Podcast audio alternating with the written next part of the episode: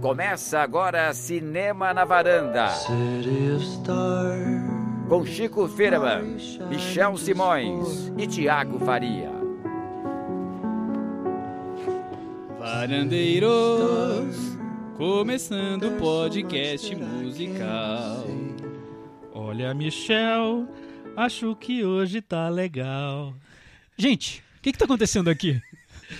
O que, que, que, foi? Virou, virou La La Land o nosso, music, o nosso podcast hoje? Estamos em ritmo musical, Thiago É, eu tô percebendo. Faria. Vocês estão muito animados. Gost, tão, gostaram do La La Land? Saíram cantando e dançando do Por que filme? você não isso? cantou, Thiago? Não, não, não, não quero Que cantar. que é Eu hoje. quero isso? cantar Tem que hoje. cantar. Thiago, como é que é o nome do episódio de hoje? O nome do episódio de hoje, Michel e Chico, é Cantar, Dançar, Sem Parar. Muito bem, muito bem. Todos cantaram. Começando aqui mais um Cinema na Varanda. Eu sou o Michel Simões. No ritmo musical. Porque hoje tem La La Land na varanda, Thiago Faria. Tem. Hoje é o episódio dedicado ao grande filme badalado da temporada, vencedor de sete Globos de Ouro, favoritaço ao Oscar de melhor filme, La La Land.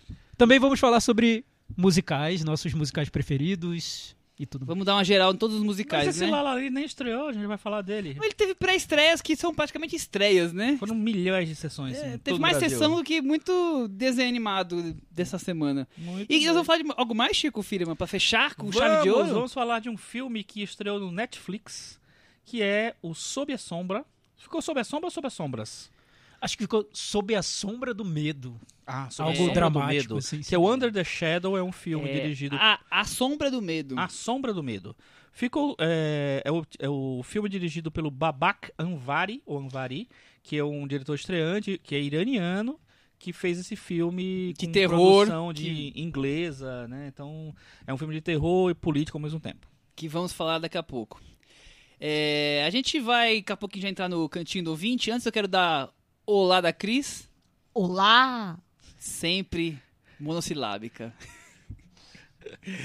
Cris, no Facebook essa semana as pessoas estavam pedindo uma presença mais constante de Cris Lume, que Cris Lume tivesse na, na abertura aí, né, quando o nosso querido Arnaldo Duran chama nossos nomes.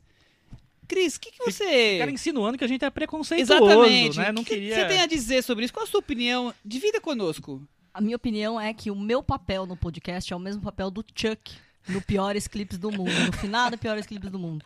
É exatamente aquele papel. Ele era o diretor do programa, ficava lá sentado com o fone, olhando pra baixo, com vergonha alheia de todas aquelas bobagens que aconteciam no programa. Mas ele tava lá, certo? É isso. Eu achei, achei legal a comparação com piores clipes do mundo. Acho que é- eu encontrei um É o paralelo. conteúdo, né? O Thiago que tá insinuando Tudo audiovisual. que é o piores podcasts do mundo. Tudo audiovisual. Ai, ai. Então podemos chamar a Cris de Chuck para os mais íntimos. A partir de hoje tá liberado. Cris, a boneca assassina. Brinquedo assassina. Thiago Faria. Tem um momento que o, Thiago- que o Chico vai cantar pra você agora. Sim, sim. Eu já cantei Pediram, hoje, não, gente. o- os nossos ouvintes pediram e como que eles pedem uma ordem, teremos Cantinho do ouvinte com Tiago Faria. Olha, hoje, hoje vai ser tudo especial La La Land, Tudo né? A gente musical tá nas nuvens ainda, flutuando com esse musical lindo. Vamos pro nosso cantinho do ouvinte, antes de que isso vire uma palhaçada de vez. Seguinte, cantinho do ouvinte, vocês sabem como funciona, é só entrar lá no nosso blog cinemanavaranda.com. Aliás, muita gente tem entrado lá no nosso blog, Tá, né? tá. Tá virando quase a casa da mãe Joana. super lá. acostumado A gente deixando agora, né? comentário, tratando a gente com aquela intimidade, sabe? Passar a mão na bunda, aquela coisa agradável, né? É o seguinte, é, o primeiro comentário a gente sempre lê, os outros eu vou até hoje fazer um resumo, senão a gente vai passar aqui a noite toda semana, falando é. sobre ele. Primeiro que quem deixou essa semana foi o Elder. Elder Grebe dos Santos. Ele deixou um comentário longo, pediu pra gente indicação de podcasts. Falou bem do eu, eu, Daniel Blake, que a gente meio que ficou dividido aqui na semana passada. E aí ele terminou o comentário assim: Meryl Streep é diva. Feliz por Atlanta e Isabelle Huppert, que ganharam lá no Globo de Ouro. Falou bem da série Westworld, a típica diversão nolaniana que eu adoro, vale a pena. Ouvi dizer que tá rolando a campanha Chico Firman para o The Voice Brasil. Tá rolando, Chico? Não tá, gente, porque na verdade eu sou muito mais dos bastidores. A gente apoia, hein? Se ele se inscrever, a gente apoia. Não, eu não tenho The Voice. E acho que tem, Chico. Não, Tem- Há controvérsias, viu? Se fosse The Voice Samurai Brasil. Muita gente é, elogiou o a Chico- performance do Chico no episódio passado. Muita né? gente. Fica Que ele cantou, ele fez uma dele, homenagem ao é. chorão do Charlie Brown Jr. É, e foi grande muito bem chorão. recebida. Acho que vou deixar os passageiros passar. É isso, né? É isso aí, a gente concorda com Esse ele. foi o comentário do nosso ouvinte Elder, que foi o primeiro a comentar. Tivemos vários outros essa semana. É, Michel, eu- dá até pra gente separar por temas, É, né, que, que, apareceram. Acho que a gente não pode deixar de falar, ele pediu dicas de podcast aí no começo. Sim. É, tem muito podcast de cinema no Brasil, é, mas a gente não ouve muito podcast de cinema no Brasil, né, Thiago? Sim, o Chico eu verdade. acho que não ouve, não ouve podcast, Eu ouço né? muito o cinema na varanda. Ah, que bom. O Chico tá no caminho certo. Eu ouço muito, muito podcast mais gringo. Eu já comentei várias vezes aqui do, do podcast do Screen War, que eu gosto de, de ouvir. Por mais que eu acho que às vezes eles, tão, eles brigam demais. O Thiago também não é muito. Verdade, eu me desanimei Desanima um um pouco pouco, com o né? podcast. Eu, eu ouço um podcast português, que é de uma emissora de TV portuguesa que pega o programa e transforma em, em podcast chamado Cinemax. Que eles dividem em blocos, são sempre três ou quatro blocos, é, com os lançamentos da semana, e sempre tem entrevistas. É, é um pouco mais institucional, é um programa de TV. Então, assim, é bem apresentando, dando, dando sinopse, e depois ele tem o crítico de cinema que faz os comentários. Eu acho legal o formato deles, porque eles se apresentam, eu, eu acho curioso e, e combina muito com o que tá lançando aqui, porque muitas vezes o- os filmes estão na mesma época, eu indico esse. E pro final eles sempre trazem um gancho do filme antigo, eles fazem um negócio bem legal. Legal. E Cinemax. como você pediu podcasts, qual foi o nome do, do nosso ouvinte? Até esqueci. Foi o primeiro Foi que deixou o- comentário. É, Hélio. Elder. é, Elder, não, É, Elder. Elder, Elder. Elder. isso. É, eu vou lembrar sempre de recomendar na nossa, na nosso, no nosso quadro de recomendações, de deixar uma dica de podcast de vez em quando, né? É legal, é legal. É legal Tem, o- tem um podcast só sobre cinema feminino, né? Cinema de É o- mulheres. É o, feito por ela. Feito por elas, que É também é legal. Tem alguns nomes aí. Seguinte, o João, ele diz que acompanha sempre o Chico no Facebook, acompanha há um tempão.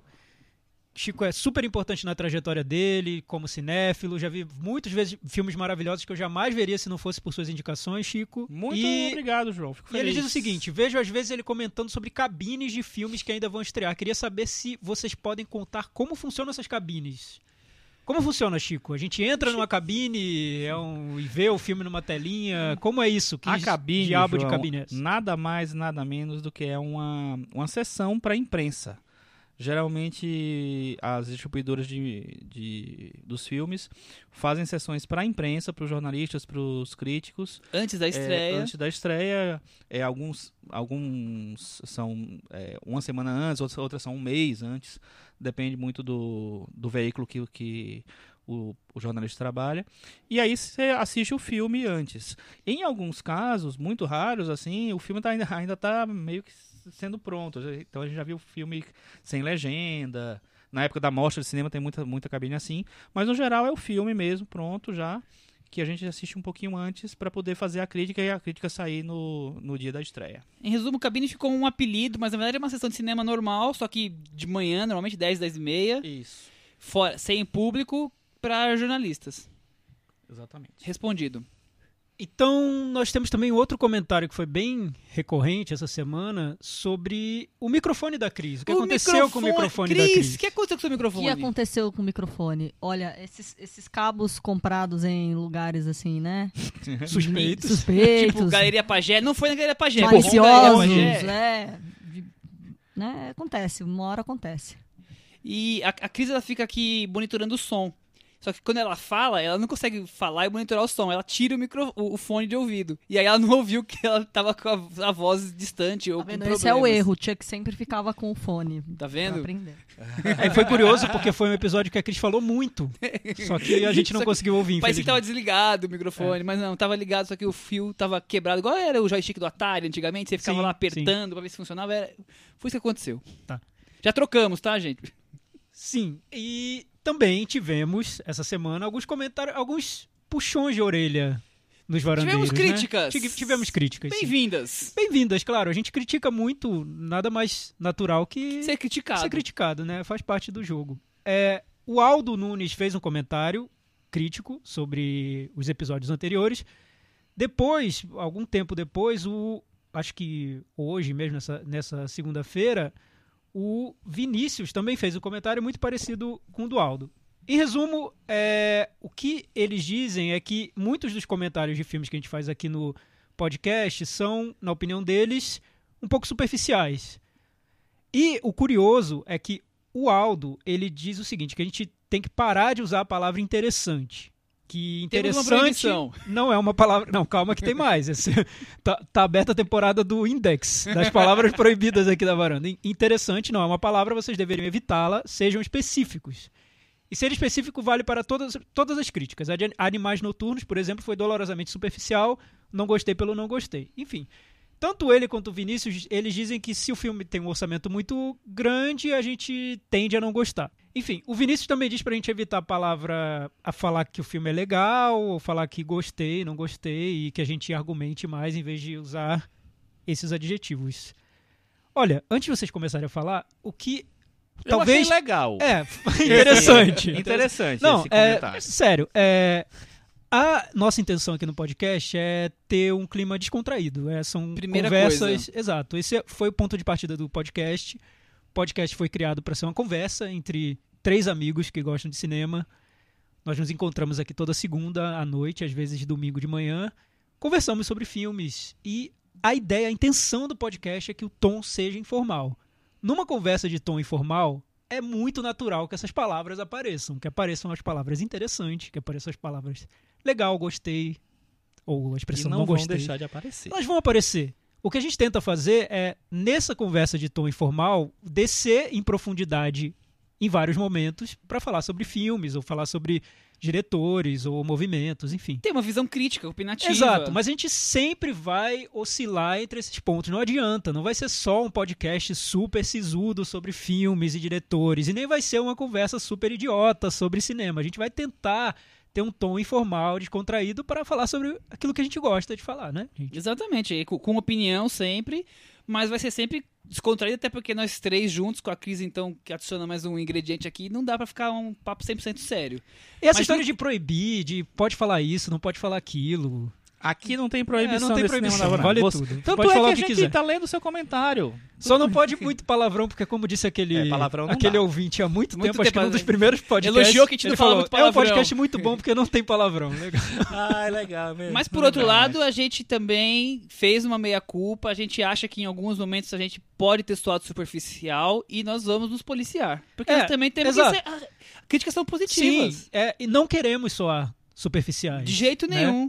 Às vezes é o que acontece. Pode ter acontecido. Pode, é, pode- aconteceu. aconteceu, pode ter acontecido. E Mas não no Animais Noturnos, tá? A gente É, argumentou a gente bastante. acha que a gente opiniou bastante A sobre gente animais argumentou noturnos. bastante lá.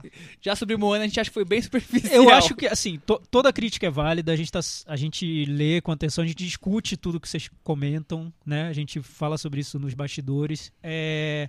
Só que tem comentários que a gente faz um filtro, né? Do que a gente acha que é, pode ser interessante pro podcast e o que a gente acha que também só, só vem pra tentar, pra minar o que a gente tá fazendo, que é negativo, né? A gente Uhum. tenta separar o que é O joio do construtivo do, que é negativo e bola pra frente. Continuem comentando, criticando. Eu respondo todo mundo lá no, no blog. E é continuar isso. respondendo, elogiando, criticando, e nós vamos continuar trazendo pra cá e vamos continuar aperfeiçoando o que for interess- interessante. Ó, os olhos usando o que é interessante. Legal, e, Michel. e- e deixando de lado o que a gente não achar que, que seja tão relevante, e assim vai. E, e convidamos todos a ouvir a gente, criticar e participar e, e bola pra frente. Sim, esse foi o Cantinho do Ouvinte. Deixem comentários lá no cinemanavaranda.com. E agora nós vamos pro nosso quadro tão aguardado por quem acompanha a Corrida das Estatuetas Douradas. Chico, nosso especialista. Chico, apresente-se cantando, por favor. Não, eu não vou cantar. mano. Para com isso. Boletim do Oscar. Esse é o boletim. Muita música hoje no Cinema na Varanda, gente. E é música porque La La Land tá aí. Tá indicado ao Producers Guild of America Awards e ao Directors Guild of America Awards, que são os, os prêmios dos sindicatos dos diretores e dos produtores, são os prêmios principais para dar o tom do que vai acontecer no Oscar. Chico, só retomando, tirando o Oscar, esses são os prêmios mais indicativos que filme pode ganhar? na, na, na, na história recente do Oscar.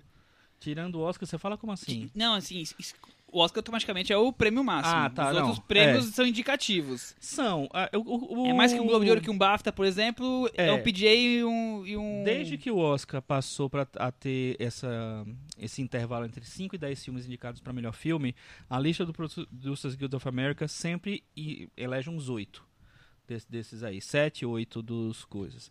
E o prêmio, o- os indicados do DJ, que sempre são, foram 5, na época em que melhor, melhor filme só tinham 5 indicados, ele era o mais Batata. batata para os indicados de melhor filme. O- o- os indicados ao, ao Directors Guild of America. Eu só Ele- trouxe isso porque às vezes as pessoas ficam vendo só o Globo de Ouro e outros É. prêmios que passam na TNT, que é legal, a gente também assiste. É, Mas os que dão indicativo Os mesmo, que contam mesmo são são, esses esses, daí. Porque são os prêmios dos sindicatos que o que acontece? Quem vota aqui são os, os produtores e os diretores que também vão votar no Oscar. Então os mesmos votantes. É, os diretores votam exatamente nos diretores, então o- eles contam bastante na, na- contam totalmente, na verdade, na- nas indicações para melhor direção. E os produtores, no Oscar, todo mundo vota em melhor filme. Então, os produtores dão uma ideia do que vai acontecer, porque na verdade o ator, É o mu- é é bem roteirista, genérico, todo claro. mundo vota. Então, só rapidamente, os filmes que foram indicados ao, ao PGA é o La La Land, o Moonlight, Manchester à Beira-Mar, A Chegada e Lion, que são exatamente os filmes que são indicados ao DGA. Teoricamente são os filmes mais fortes desse ano. E como o PGA tem, tem mais 10 indicações, eles escolheram o Fences, do David do Denzel Washington, Até o Último Homem, do Mel Gibson, A Qualquer Custo, Estrelas Além do Tempo e Deadpool. Deadpool tá em todos, A gente Thiago tava- Faria. É. Chegou o Deadpool, né? A gente tava pensando, meu Deus, Deadpool, né? Será que ele que vai ser o filme que vai. O filme de grande bilheteria que vai. Sim, será ele que vai indicado? ser o filme de grande Eu acho que bilheteria. não vai ser indicado a melhor filme. Você acha que não? Acho que não. É possível que não. Aliás, tem um histórico aí dos, dos- do prêmio dos produtores que eles geralmente indicam superproduções que não são indicadas ao Oscar. Eu acho que eles indicaram até o Star Wars, The, The Force Awakens. Sim, se eu não estou enganado, acho que se eu não estiver enganado. Enfim, é, o prêmio dos produtores, claro, eles valorizam blockbusters, né? Afinal, são as pessoas Onde eles que, ganham dinheiro. É, que, que, que lucra, o que faz sucesso, né? Eles valorizam muito. Nem sempre são os filmes eleitos pela academia. Vamos É aguardar. verdade. Mas o Deadpool ele vem numa campanha muito forte. Muito o próprio forte. Ryan Reynolds está saindo a campo para defender o filme. Ele ganhou bastante prêmios no Critics' Choice, melhor filme de comédia, melhor ator.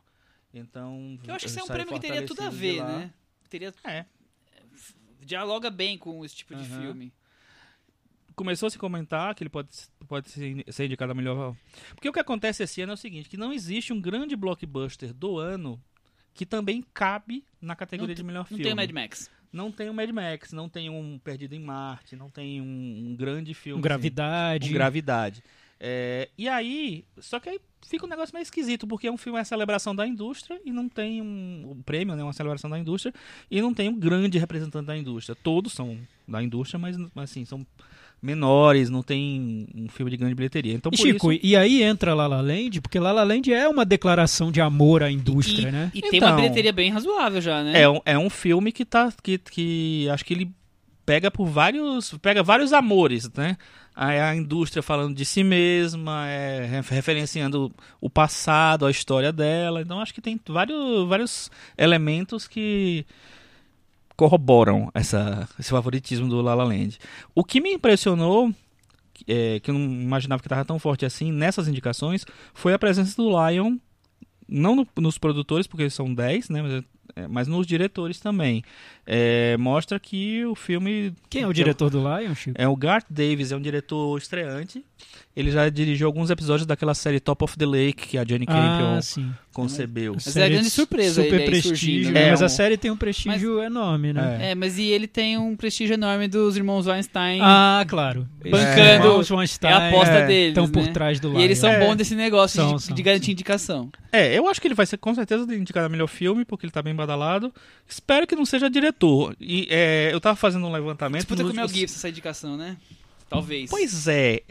Eu tenho uma, uma- um chute aí que eu não sei se vocês vão Fala concordar. pra gente. É, geralmente, assim, o- nos últimos cinco anos, seis anos, os indicados do DJ, quatro deles são indicados ao Oscar. A não ser naquele ano louco que nem, a, nem Ben Affleck foi indicado, nem Catherine Bigelow e tal. Aí foram só dois. Mas geralmente são quatro. Todos os outros anos foram quatro. É, se- por, essa, por esse prisma, eu acho que o La La Land, o Moonlight e o Manchester, que são os mais fortes, entram, estão garantidos. O Denis Villeneuve pode ser o, o, o que entre em quarto. É, apesar do que eu acho que o Denis Villeneuve tem um perfil parecido com o Christopher Nolan, que foi indicado duas vezes pro DJ e nunca foi indicado para o Oscar de direção. Então ele pode acontecer isso também. E o Lion também eu acho que é o mais frágil nesse daí. Eu acho que ele pode, pode ser ou o Villeneuve ou o Lion. Pode Que- um, um cair não- fora não e, e quem Quem entra? Denzel entraria? Washington? Denzel eu acho que tá fraco, acho que não tá tão badalado assim. Tem o Mel Gibson, que você citou, que estava aparecendo em vários prognósticos. E eu acho que, um, que tem um filme que cresceu bastante nos últimos tempos e que pode ganhar uma indicação solitária, ou não, não solitária, porque eu acho que vai ter mais uma. É, como já ganharam David Lynch no Veludo Azul, um filme bem diferente assim, mas são os diretores voltando nos diretores. E é um diretor que já fez parte de Hollywood durante muito tempo, fez bastante sucesso, tal, que é o Paul Verhoeven.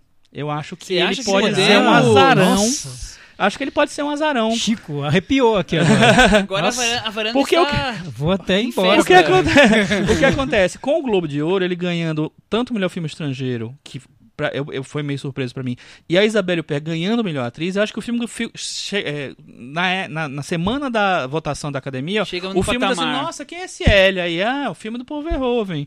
Eu acho que pode, talvez, ter uma, uma surpresa aí. Tomara que role, né? Vamos ver. Vamos só, lá. que Tomara que o curioso, nosso curioso. Chico. É uma, é uma aposta, Chico, tá? pai Chico Diná, é, pai Chico Diná esteja certo. Tô, tô na torcida aí, Chico. Vamos aguardar os fatos. Vamos lá. É, Esse foi o boletim do Oscar, então.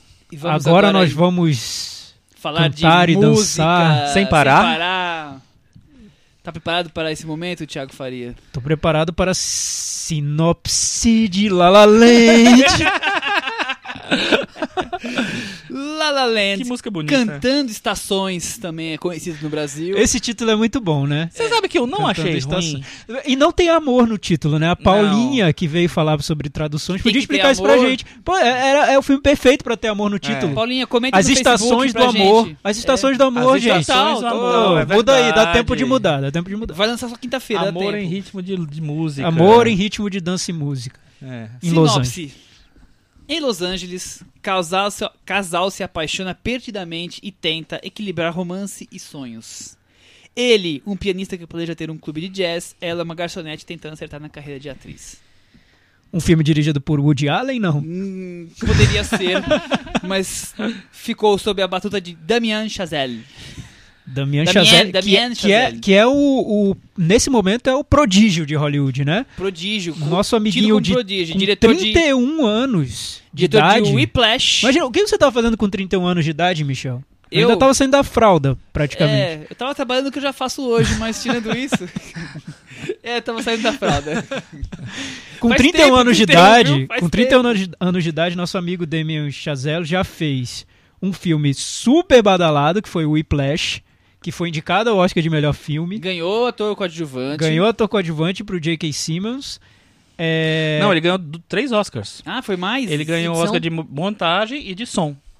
Temos aqui uma fã de Whiplash, Whiplash. que É. deixou a gente... montagem belíssima, né? É, funciona bem. Depois disso, ele coescreveu Rua Cloverfield 10. Ah, é? Ele é, É, dos roteiristas. é. Olha, não sei me E aí, disso. ele conseguiu fazer o projeto que ele sonhava fazer muito antes de Whiplash, que era um 30 anos grande atrás. musical. Porque o nosso amigo Damien é um fã de musicais. Ele diz que é o gênero que ele é enlouquecido. É o pelos terceiro filmes. filme dele, La La Land, ele tem um documentário sobre música também. Sim, sim. Que eu não, eu não, não vi, Que é o mas Guy and Madeline on a Park Bench. deve ser. Eu não sei se é um documentário ou se é Ah, ficção, tá. enfim, mas é o primeiro É, filme dele. Eu tava vendo, porque eu lembrava que o Whiplash não era o primeiro filme dele, fui, fui olhar esses dias. E é um filme que eu não, nunca nu- nem ouvi falar, Falar, na é, verdade, desse exatamente. filme. Então foi um projeto que ele desenvolveu por causa do sucesso do Whiplash, que ele teve essa, esse aval para fazer o La La Land. Ele chamou o amigo dele de faculdade, Justin Kurvitz, e falou: "Vamos lá, escreve as músicas do filme para mim e vamos tocar esse projeto". Conseguiu dois astros, né, o Ryan Gosling e a Emma Stone. E agora o resto, o resto é história, E né? agora é só é, guardar os Oscars e os Globos de Ouro e todos os prêmios no armário em casa, né? Vamos e aí, ver, Chico, o né? que, que você acha? Chico, Vamos é, ver. o- o- uma pergunta que eu faço pra você. Antes, da- a gente não tinha visto o La La Land né, no programa da, da semana anterior e já- o filme já estava cotado pra ser era o favorito ao Oscar. Depois de ter visto o filme, confirmou isso pra você? Você saiu do cinema, esse é o filme que vai ganhar. Então, essa semana, além do La La Land, eu, eu vi o Moonlight também. Teve uma cabine de imprensa do Moonlight também. É, eu acho que o impacto do La La Land é maior. Porque eu acho que ele mexe muito com a nostalgia, que é uma coisa, né? Eu acho que é um. é, tem uma, uma coisa de levar a pessoa para as memórias dela tal faz referência ao próprio cinema faz referência aos grandes musicais do cinema então eu acho que ele tem é, é tipo assim é um elogio da indústria à indústria também então eu acho que nesse sentido ele pega mais ele tem um e ele é um filme fácil de gostar é um filme uma comédia romântica é, bonita Musical. sei lá é um, é um, é um filme que, que é fácil de gostar é fácil de não gostar também como a gente viu durante essa semana né mas Tem É, detratores, isso. mas a, não são a maioria. E- e comparando rapidamente só com, com o Moonlight, não vou entrar muito no- nos detalhes do Moonlight, mas o Moonlight é um drama bom, é um bem, bem dirigido tal, tem uma arquitetura ali de, de uma estrutura bem interessante em três partes tal, mas é, eu acho ele menos significativo, por ele mesmo, pelo filme em si, eu acho ele menos significativo do que o La La Land em, relação a chamar a atenção. É, talvez ele seja um filme mais importante porque tem uma coisa negra, é um filme negro, é, e agora e a- gente discutiu isso várias vezes durante, durante esses últimos podcasts. É, é- talvez fosse a hora da academia premiar um diretor negro, um filme negro.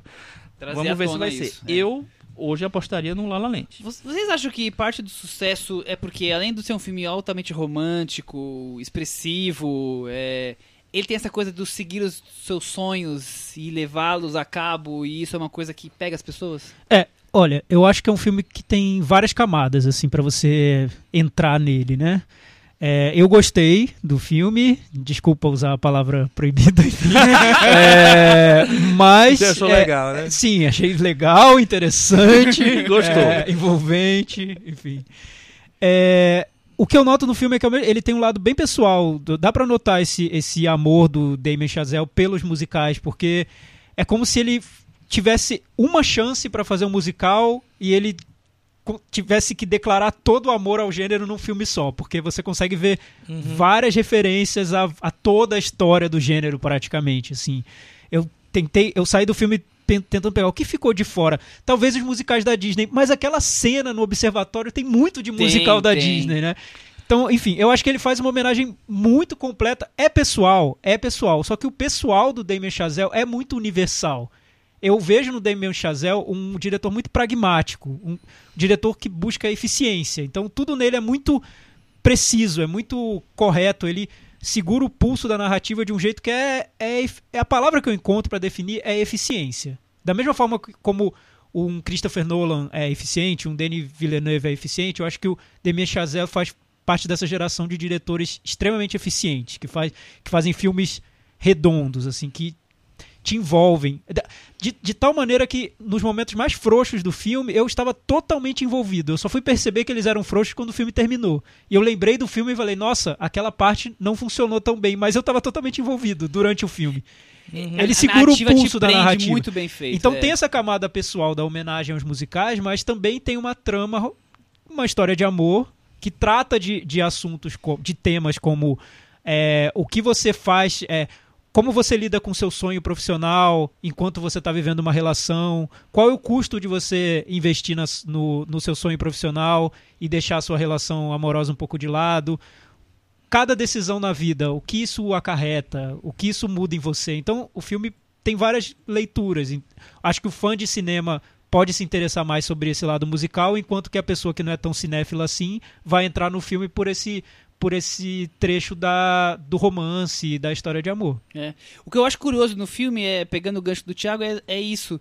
Que eles são tão ligados aos sonhos deles que eles conseguem ir vivendo junto bem, enquanto esses sonhos podem ser compatíveis. E a partir do momento que eles não são tão compatíveis, que há escolhas a serem feitas, surge. Alerta de questões. spoiler!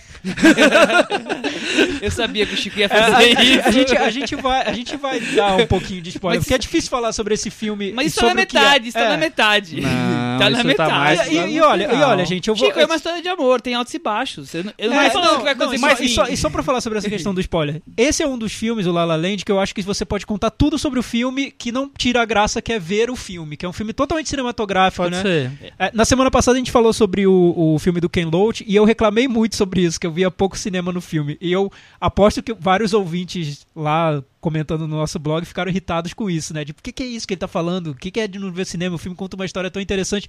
Pois é, o La La Land é puro cinema. Você pode saber a história inteira do filme, você não vai ter visto o filme, não vai ter vivido a experiência do filme. É, Não ele, adianta. ele traz é, planos de sequências Exato, e movimentos é, de câmera é diferentes, ele traz um monte de coisa de Eu linguagem acho que o cinematográfica. eu acho que o La La Land assim, ele parece mais ingênuo do que ele realmente é. Eu não acho que ele é uma homenagem ingênua ao Eu não acho que seja ingênuo também, 50. Eu acho que ele é um filme que inclusive ele traz uma, ele, ele ele lança você naquela naquele memorial, naquela coisa é, clássica, antiga, que eu acho que envolve muita gente com, com isso tal. Ele né, resgata. Tem, tem cenas que são é, literais, homenagens literais, a Cantando na Chuva, a Sinfonia em Paris, há muitos, há muitos filmes. É, mas eu acho que ele volta depois para para Terra, né? É, Ele- com eles- um olhar um pouco Eles cínico. flutuam e depois voltam pra Terra. olhar Isso. Boa. Eu acho que ele tem um olhar um pouco cínico, assim. Quando, por exemplo, a Emma Stone sai lá da audição dela, ela, ela é interrompida na audição por um sanduíche, sabe? Um- Uma mulher que queria comer um sanduíche. E ela sai e tem várias mulheres iguais a ela, com cabelo igual, todas ruivas, não sei o que, na mesma sala. Eu acho que ele tem uma, uma Uma visão crítica- cínica, assim. Que ele, ele não fica chamando atenção pra isso, mas é bem pontual e tal, assim, mas assim, o tempo inteiro ele tá é, meio que. Ele joga a fantasia pra cima e depois assim, ó, mas não é bem assim. E eu acho que ele vai. Isso no filme inteiro tem. Eu revi o filme hoje, vi, vi, vi o filme duas vezes. E tem umas coisas que eu percebi nesse filme é, só na- nessa segunda vez. Uma das coisas que eu percebi foi o som. O, o trabalho de som é, é bem interessante, porque o trabalho de som do Whiplash já também é maravilhoso também. É, nesse filme é impressionante, porque além da- do musical em si, das cenas musicais, o som ambiente do que está acontecendo na, no- naquele cenário, naquele momento antes, ele nunca sai de cena. Você ouve Então- o, o som da música e você ouve a caneca sendo colocada É. na mesa, tudo com uma, É com tipo uma assim, nitidez. Tá lá Emma Stone cantando com as amigas, não sei o que lá, vamos encontrar alguém, não sei o que lá, viver, virar uma grande estrela, não sei o que lá. Mas tá o barulho de tudo acontecendo ali que tipo assim. É, mas na verdade é o que, o que é, essa história delas, essa é, é- tudo tá lá em cima, é o sonho tal, não sei o que, mas elas estão aqui, entendeu? Nas panelas, nas coisas, na então tem uma é, o, o filme em todas as cenas musicais ele traz você um pouco pra realidade assim. É, e isso eu achei bem interessante.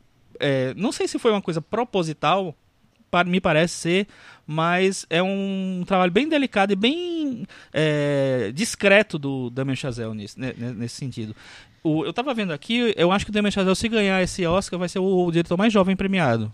31 anos. ele Eu tem, acho né? que Se ganha a é direção. barbada, assim. É. Acho que é barbada? ganha. Eu acho que ganha. Mesmo É. o diretor do Monaco tendo ganhado todos os outros prêmios até o Globo de Ouro. É, então, o, o que é possível é que tem uma divisão, né, de prêmios. O Oscar gosta de fazer isso, de dar o prêmio de melhor filme pra um E e, o de pra direção outro. pra E outro. uma coisa que aconteceu nos prêmios de crítico, principalmente, foi que a dobradinha é, Moonlight e La La Land aconteceu em quase todos. Então, eles, eles geralmente eles têm o filme que ganha e um runner-up, que é tipo um segundo lugar. Uhum. E quando não eram o Moonlight, o Moonlight em primeiro e o, Demi, e o La La Land em segundo, era o contrário. La La Land em primeiro e o Moonlight em segundo nessas categorias principais, de filme e direção. Então eu acho que, mesmo ele talvez não tendo ganho tantos prêmios, é, ganhar o prêmio mesmo, Ele tá estava ali. lembrado sempre. E é, se você comparar ele com o Moonlight, vocês não viram o Moonlight ainda, mas é, o, o, o Damian Chazelle tem um trabalho mais braçal mesmo. Pô, ele pensa nas coreografias, ele pensa na cena, ele pensa na homenagem, ele é diretor e roteirista, como o outro também. Se você vê o making off daquela cena de abertura lá no do Another Day of Sun, dos carros, é realmente um trabalho braçal. O Damien Chazelle tá literalmente passando mal de calor. Ele tá olhando pra baixo e suando, assim, tipo, meu Deus, precisamos acabar essa cena. É, e, eu, e eu ouvi uma entrevista em que ele diz que quase cortou essa cena. Porque depois que ele viu o resultado do filme, ele achou que ela tava um pouco deslocada. Eu acho que ela tá totalmente deslocada. É, curioso você, então, você falar ele isso. falou que quase cortou, quase tirou essa cena do filme. É engraçado, Mas é- ele não, no final ele viu que ele Deve ele, ter ele dado tanto trabalho. exato. que Ale- ele além de- não, "Meu, a gente além de ter dado essa trabalho." raio em Los Angeles. Além de ter dado trabalho, ele disse que é um cara que ele adora esses, é, essas cenas, esses, esses prólogos de filme, assim, essas cenas que vêm antes da história começar, de Aham. verdade. Então ele falou que não resistiu e, e decidiu manter. Mas sobre aquilo que o Chico estava falando, a ideia do o filme casar essas cenas musicais que seriam mais a, a- o sonho dos personagens, né? Que a gente está falando de um filme de personagens sonhadores, né? Que querem o, a Emma Stone, o personagem da Emma Stone quer ser atriz e o, o personagem do Ryan Gosling quer Que abrir um bar clube de jazz, tal. das antigas. É, ele adora jazz das antigas e tudo. É, o, o Damien Chazelle, ele é muito fã do filme Os Guarda-Chuvas do Amor, filme do Jacques Demy, que é todo cantado. Então teve uma entrevista que eu ouvi com ele que perguntaram por que você não fez o filme todo cantado?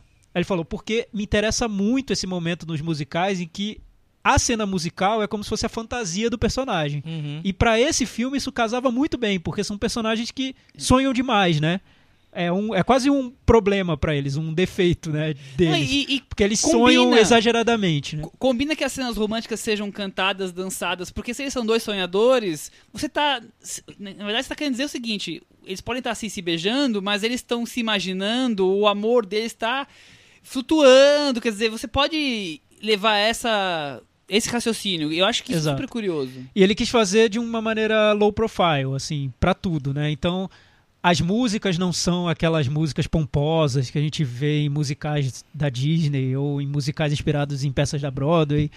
É, os atores cantam, mas cantam sempre parece que estão interpretando abaixo das expectativas, aquém das expectativas. Ninguém berra, né? Isso, né? você sabe que eu acho isso sensacional no filme, na verdade, porque ele não se preocupou em pegar um, sei lá, um, Um ator que um passou cara do The Voice testes, como é. eu, né, por exemplo, é, que vou estar na próxima edição, é, e uma menina super cantora, ap- apesar de que a Emma Stone se revelou uma bela cantora, né, mas ela canta bem direitinho.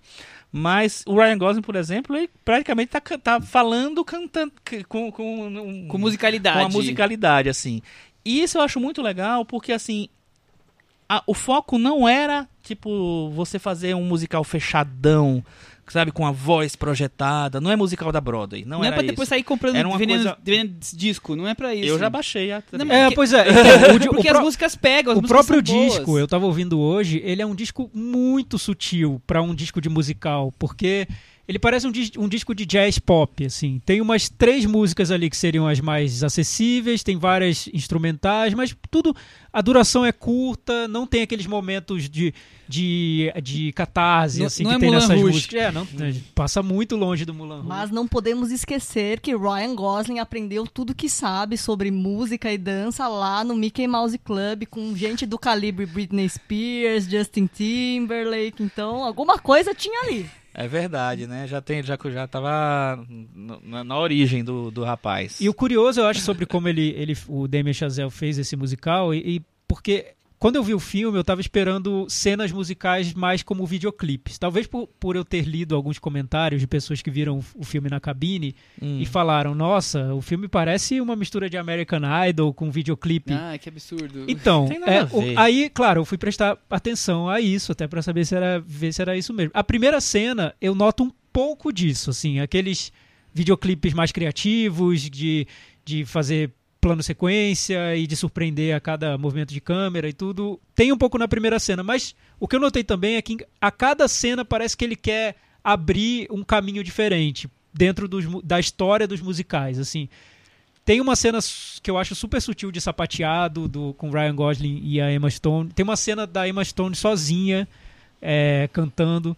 Até chegar no clímax do filme, que é praticamente um pupurri da história dos musicais, né?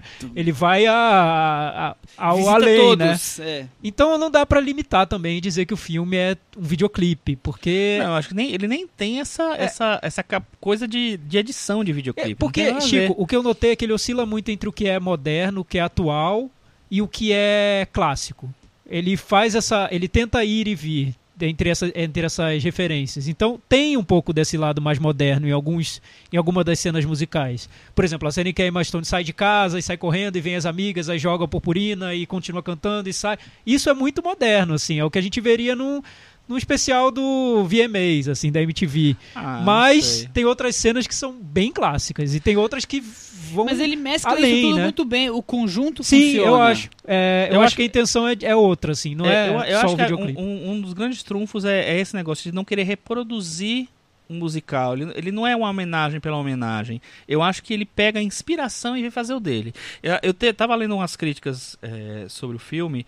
Eu não sei se foi do do Washington Post ou foi do Chicago Tribune. Te- teve um, um desses dois que ele falou assim: é, o Damien Chazelle não se preocupa em ficar reensaiando ou reencenando cenas de musicais clássicos que a gente já ama.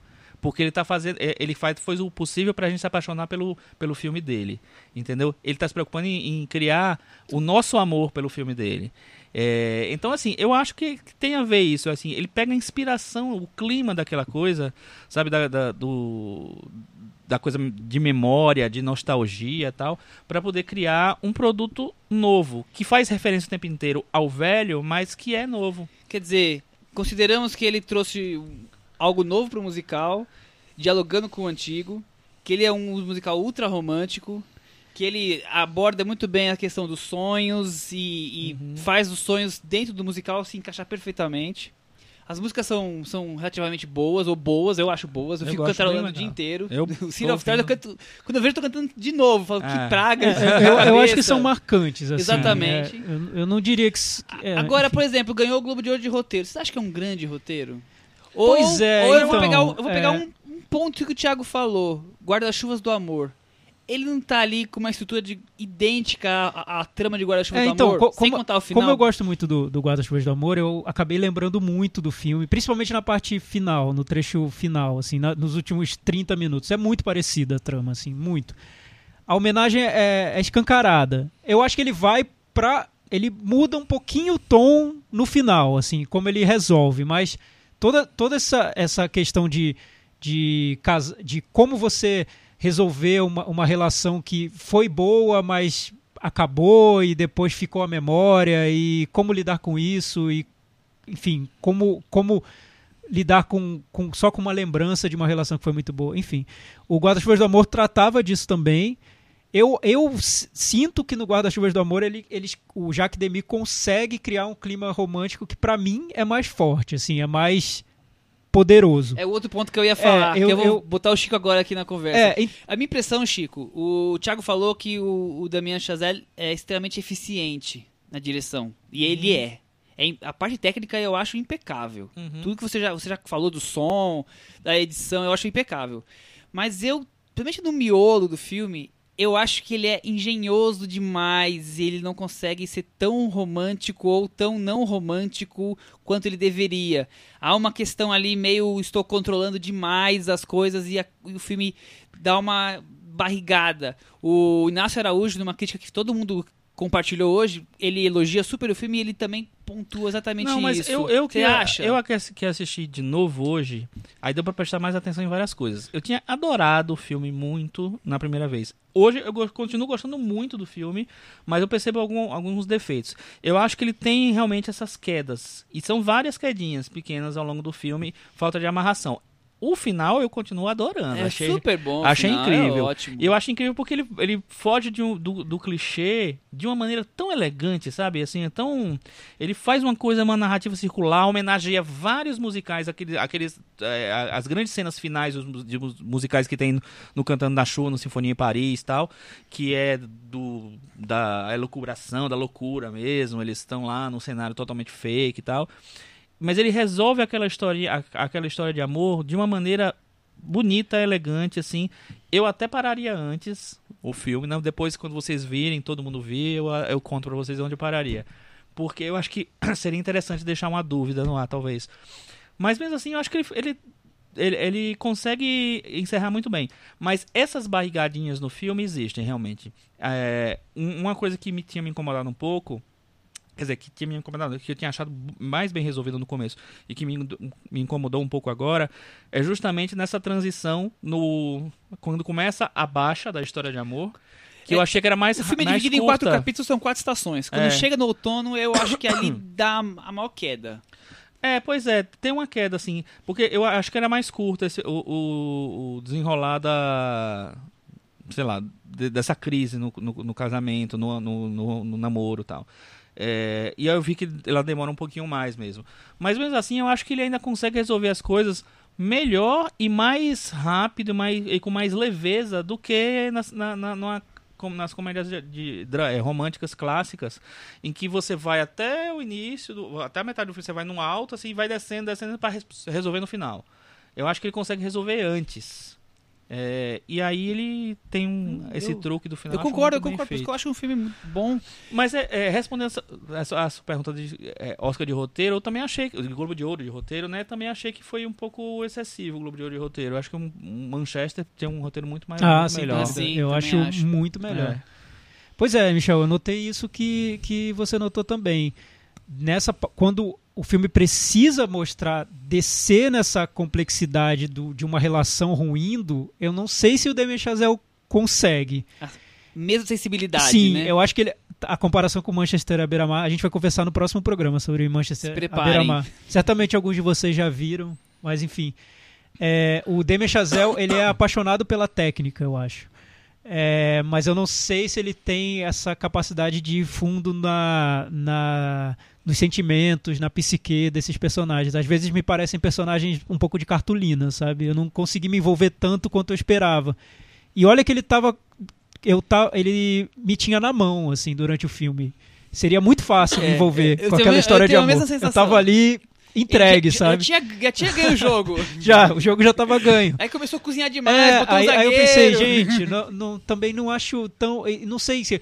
Eu, eu, eu acho que esse filme, com um, um, um tom mais romântico, assim, comprando o romance mesmo daqueles personagens, de um jeito mais eh, direto, sincero, nossa, o final seria devastador.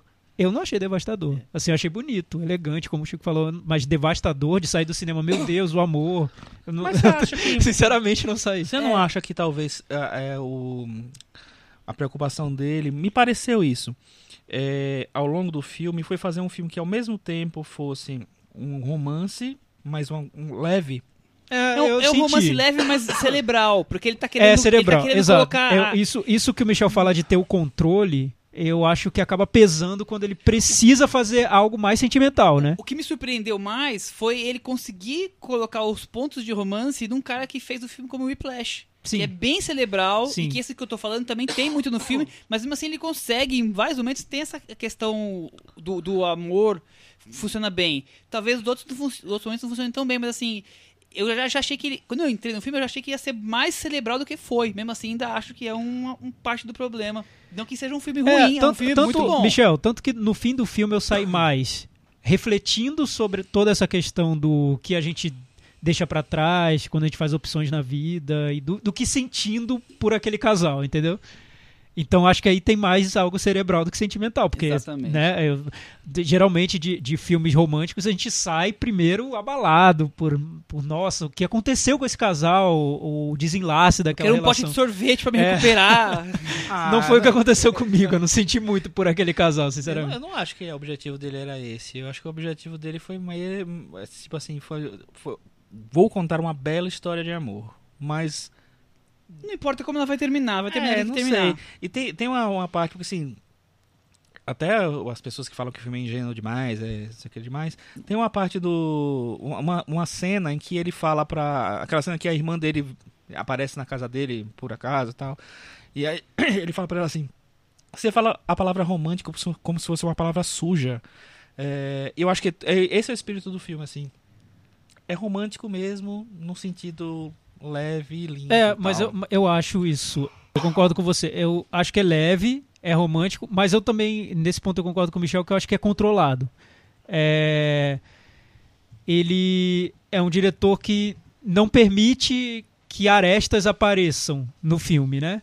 E às vezes é importante que elas apareçam, porque é assim que você vai perceber o que tem de humano naqueles personagens. É, as imperfeições O- são exato, isso, o- são o- humanas. O Manchester à beira-mar é uma boa é uma boa comparação, eu acho, porque num determinado momento do Manchester, Manchester à beira-mar parece que o filme perdeu o, o, o, o, o rumo dele. Parece que havia um eixo e que o filme sai ali do, do eixo. Não é o que você espera que aqueles personagens vão fazer, mas eles vão fazer, porque são humanos, né? Eles estão seguindo a vida deles, assim. Mas é. Mas Não é o que a narrativa quer, mas é o que o personagem quer. Talvez seja uma das- melhores coisas do filme, Exatamente. seja isso. Mas nesse filme, vocês não, vocês não acham que o negócio, a fantasia pesa também? Ah, sem Pesa, dúvida, claro, é um filme sobre dúvida. fantasia. Brincadeira, É, leveza. E sim. quanto mais fantasia tem, melhor o filme É. fica.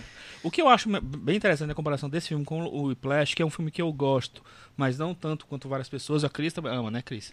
Adoro, adoro. Pra Cris era o Oscar daquele ano, né, Cris? Então, o, o que eu acho Ah, bom. é que essa, essa obsessão técnica que realmente o, o, o Chazelle tem, no Whiplash, ela, além, além dessa da obsessão ser técnica, é uma obsessão com os personagens. E o Porque o curioso com personagem o Whiplash, realmente- que pra mim me incomodou muito, mas também depois que eu pensei no filme, porque enquanto eu tava vendo o filme, ele tava tava tudo sob controle, ele tava me controlando. Ele é praticamente me hipnotizou durante o filme, mas quando terminou o filme, a segunda metade eu Não, acho o que é um problema, Não, assim. O fim do Whiplash eu acho, Sim, eu acho uma eu acho tragédia que é- porque é é, bobagem é. bem descarrida, assim, que se perde. é aquela engenhosidade que tudo vem a calhar, né?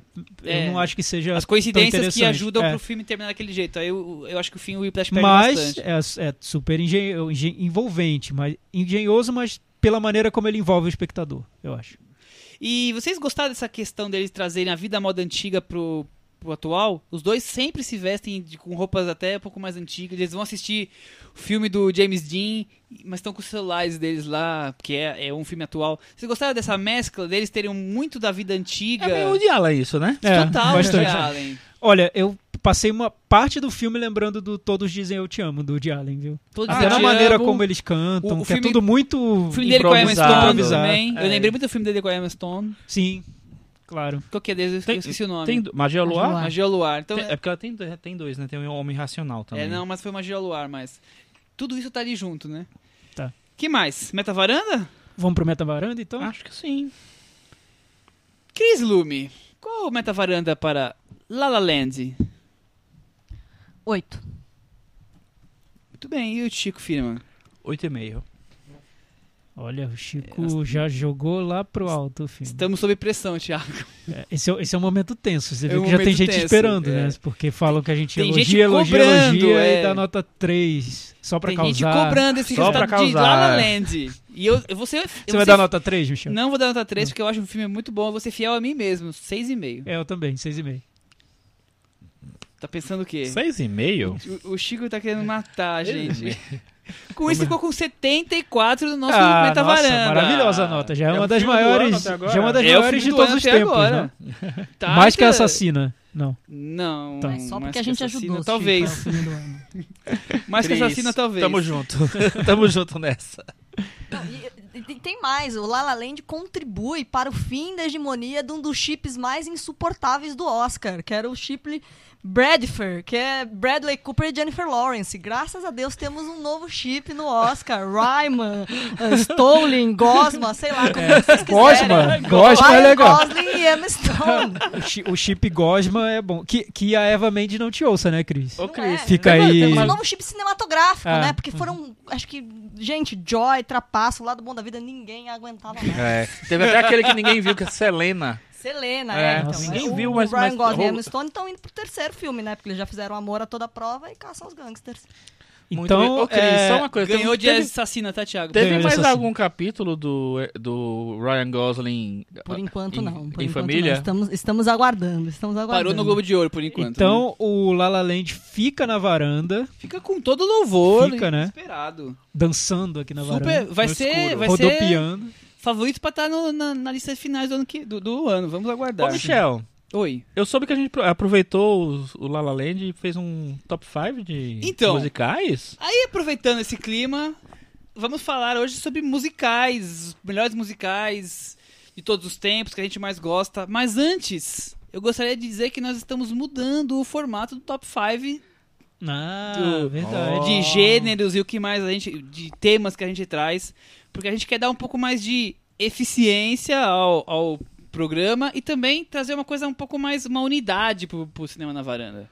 Então nós resolvemos que nós decidimos pelo top 5 do Cinema na Varanda.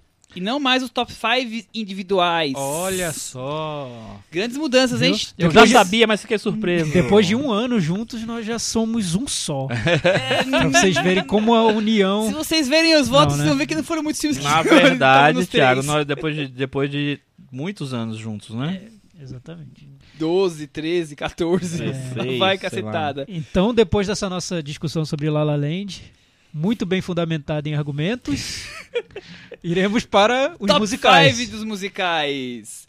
Ô, Chico Firman. Pera aí que eu tô abrindo aqui pra lembrar da minha parte. Enquanto você lembra da sua parte, você sabia que o primeiro filme musical considerado é de 1927, chamado O Cantor de Jazz? Pois é, Michel. Aliás, o Eu Cantor assisti. de Jazz é o primeiro filme, é considerado o início do cinema sonoro, né? É, é o início. É o primeiro filme com uma banda, uma trilha É uma sonora. Trilha sonora gravada e sincronizada. Pois é, tinha, tinha um trecho de diálogo, só que não era todo falado, né? E eu tava lendo também sobre isso, sobre, sobre musicais. É, é muito curioso como o Não tem musical. vários diálogos. É um filme falado. Mas tem várias cenas musicais, É um- é um- tem é um várias filme- cenas cantadas, é, né? Na verdade, não é um filme falado, desculpa. É um filme mudo, mas com cenas musicais, Sim. onde eles também conversam um pouquinho. Eu assisti pela primeira vez o ano passado. É, não é um nada de grande É filme. porque era o primeiro, mas né? mudou a Imagina. história. Tem uma, na verdade, tem experiências sonoras no início do cinema mudo. No, no início do cinema, né? Na verdade, coisa do, de 1905, 1902, sabe? Tinha experiências. Mas não, não, em nenhum momento ela foi para o standard. Aliás, Chico, é, o que eu achei curioso lendo sobre musicais é como o cinema sonoro ele começa junto com os musicais, né? É, para abastecer esses primeiros filmes do cinema sonoro, é, Hollywood foi buscar a inspiração no teatro, né? Nos musicais do Da teatro. Broadway. Da Broadway. Então, o, o, o Cantor de Jazz, que é o primeiro filme sonoro, tem sequências musicais. E o primeiro filme considerado é, o filme totalmente falado era um musical, chamado Lights of New York. Então, o musical caminha junto com, com o cinema falado. Tanto que, em 1930, foram mais de 100 musicais lançados. Foi uma explosão, né? É, as pessoas até ficaram saturadas do gênero. Em 1931 foram só 14, porque ninguém aguentava mais musicais. Em um ano já Verdade. resaturou, né? É, virou um fenômeno, era uma novidade mesmo, era, era, uma, era uma moda né, na época. É, então eu assim acho que começa o gênero. 1933 é o, é o primeiro grande momento do cinema musical. Nesse ano tem três filmes que são muito parecidos na estrutura, que são basicamente bastidores de produções da Broadway e tal, as pessoas tentando virar estrelas, aquela coisa toda, que são o Cavadoras de Ouro, o Belezas em Revista e o Rua 42. Dois deles são dirigidos pelo mesmo cara, eu acho que é o Mervyn Leroy. E, to- e- e eles têm uma, uma equipe é, meio, meio é, única, assim, que vários atores se repetem em vários, em vários filmes. É, e aí depois, o musical Aí- foi... Sim, Aí, no- antes- no- na de virada, na virada dos anos 40 para os Que 50. começa a época de ouro. É, teve Antes uma- disso, teve eu a era de saber, ouro dos Vocês gostam de musicais? Eu vocês gosto vocês bastante. ficam prazer, vocês veem Olha, eu gosto, Eu viu? Eu, gosto gosto. bastante. Quando é um bom musical, é, porque eu acho que o musical, apesar de ter essa origem teatral, quando ele vai pro cinema, ele ganha um esse elemento cinematográfico do, do lúdico, do sonho, né?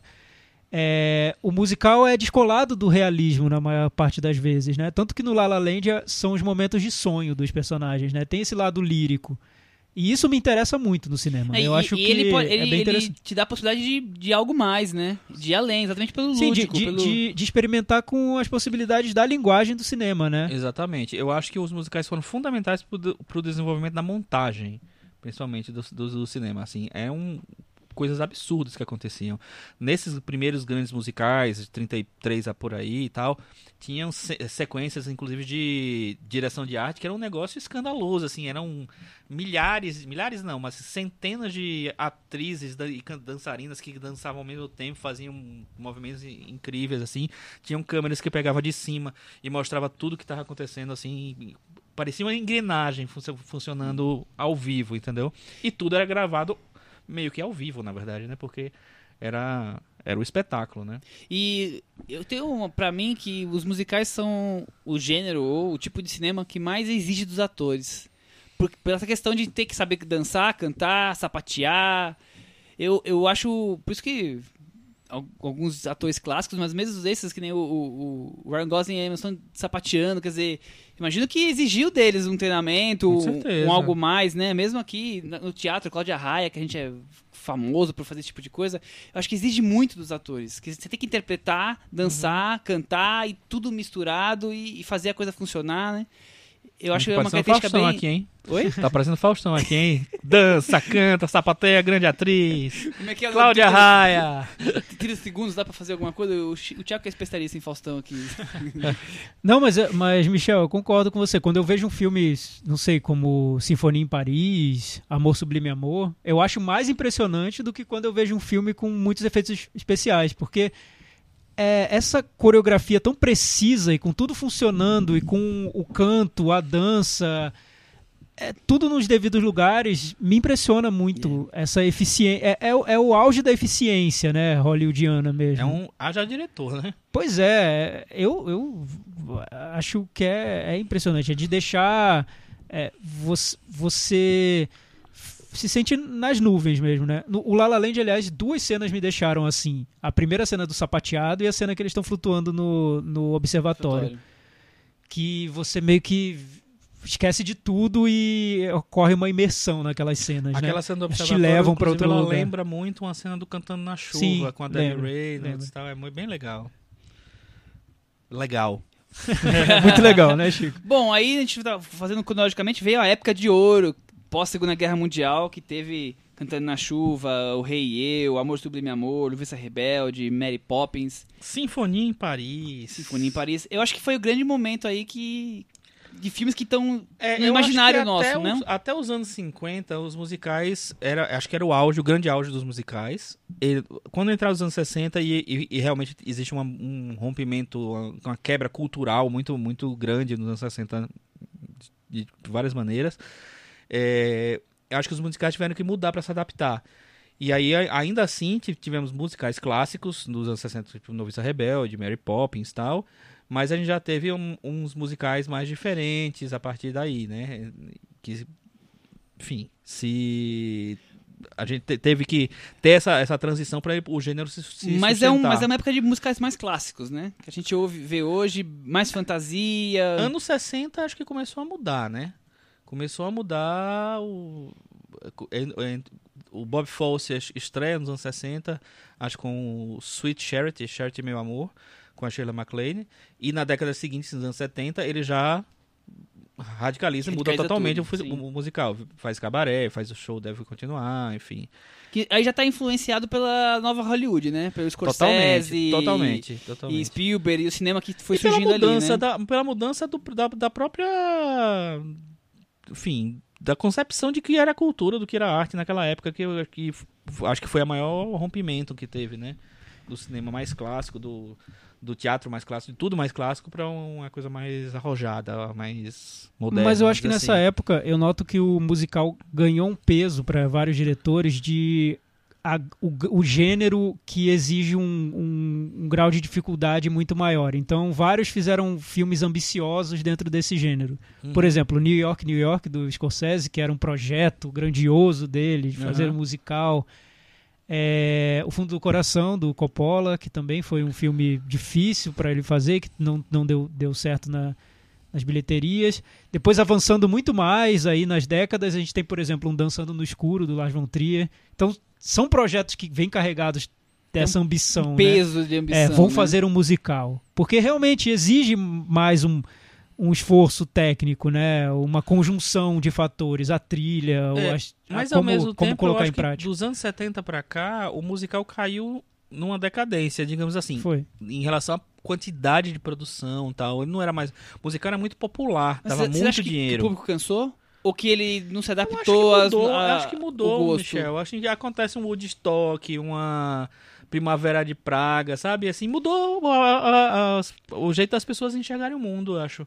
É, parece que nos anos 60 o musical tradicional foi muito abalado pelo, pela ascensão do rock, do pop, né? As pessoas É, passaram a se interessar exatamente. por outros, E outros aí- estilos E musicais. aí eu né? acho que parecia muito escapismo tal. Então. Aí tinha a guerra do Vietnã, sabe? Eu acho que tinha muita coisa do mundo acontecendo, Guerra Fria acontecendo e tal. E o não cabia mais um filme. Mary Poppins. O Mary, o Mary Poppins ainda foi em 64, né? Mas depois já acho que já não, não dava mais, assim. É, mas interessante ver, mas por exemplo, assim- como a Disney tomou esse modelo e adaptou Então, nos é, desenhos animados. né? Exatamente. Aí acho que, acho que encontrou um- um- uma, uma linha ali na Disney e acho que ela levou. Tam, também tem uma decadência dos musicais da Disney, né? Voltou só no final dos anos 80 com a Pequena Sereia. Mas enfim, eu acho que. Mas eu acho que na- uma... mesmo assim, a época que a gente começou a assistir TV, a gente já falou disso, começo dos anos 80, final dos anos 70, tinha muito musical ainda. Populares. Tinha, tinha. Tô falando de Greasy, Dirty Dancing, Flash então, Dancing. mas olha a diferença do Flash Mas Dance é um modelo e do diferente. Pra, Sem dúvida. Cantando na Chuva, um Sinfonia em Paris, entendeu? É, eu lembro, engraçado, quando eu era adolescente, que eu tava começando a me, me interessar por cinema, é, Réveillon pra mim acabava meia-noite, né? Todo mundo estourando, fogos, não sei o que. Aí eu ia pro, ver televisão, né? Ver, ver filme. E aí, Cantando na Chuva era um filme que sempre escalava pra primeiro dia do ano. Acabou o Réveillon, não tinha do Domingão do Faustão. Não, não é Faustão, mas é o. Show da virada. Não tinha show da virada, não tinha, an- antes do show da virada tinha, o- tinha um Réveillon do Faustão, Faustão. sei lá. É, não existia. é. Tinha uma coisinha lá, acho que mostrava os fogos, não lembro direito. E aí ia passar um filme. E era geralmente filmes clásicos, assim, tipo. Noviça Rebelde. Noviça Rebelde passava muito, cantando na chuva, sempre musicais. Por algum motivo. Eu acho que combinava com o samba do Brasil. Entendeu? Mas assim, eu queria dizer assim, por mais que tenha caído, ainda tinha uma questão popular ligada dos anos 70 e 80, que perdeu. Em 90, acabou que- essa É, eu relação acho que foi muito popular. modificado. E acho que virou um pouco exceção, assim. Ficou. é, eu também acho. E, e ao mesmo tempo existia uma nostalgia de Hollywood pelos musicais. Tanto que quando essa exceção acontecia, o musical era muito bem recebido. Eu lembro, por exemplo, do Chicago, né? Que aconteceu e ganhou o Oscar de melhor filme. É, Mulan Rouge 23 anos- aconteceu 23 anos e foi aquele sucesso. É. É, enfim, existe uma nostalgia de Hollywood por esse gênero, que é um gênero que é, é muito clássico, né? É. Por excelência, né? Então, por isso eu acho que as chances do La La Land no Oscar são altas, né? Porque é irresistível, né? Você, ainda mais um filme que faz tanta referência, assim, que tá... Ele vai ao clássico mesmo. Nesses musicais mais modernos, que você vê um musical como Mamma Mia. Mamma Mia não tem nenhum compromisso com o clássico. Não, tem Nenhum. não, tem com nada, inclusive, né? É, você vê um, um musical como Nine. É, é- tem compromisso com o cinema do Fellini, né? No máximo. Voltando Nossa, ao, ao, coitado do ao- Fellini, né? Ele ao quer passado. tentar trazer o É, Fellini. Até musicais mais, mais modernos, como, não sei, The Wall, Tommy.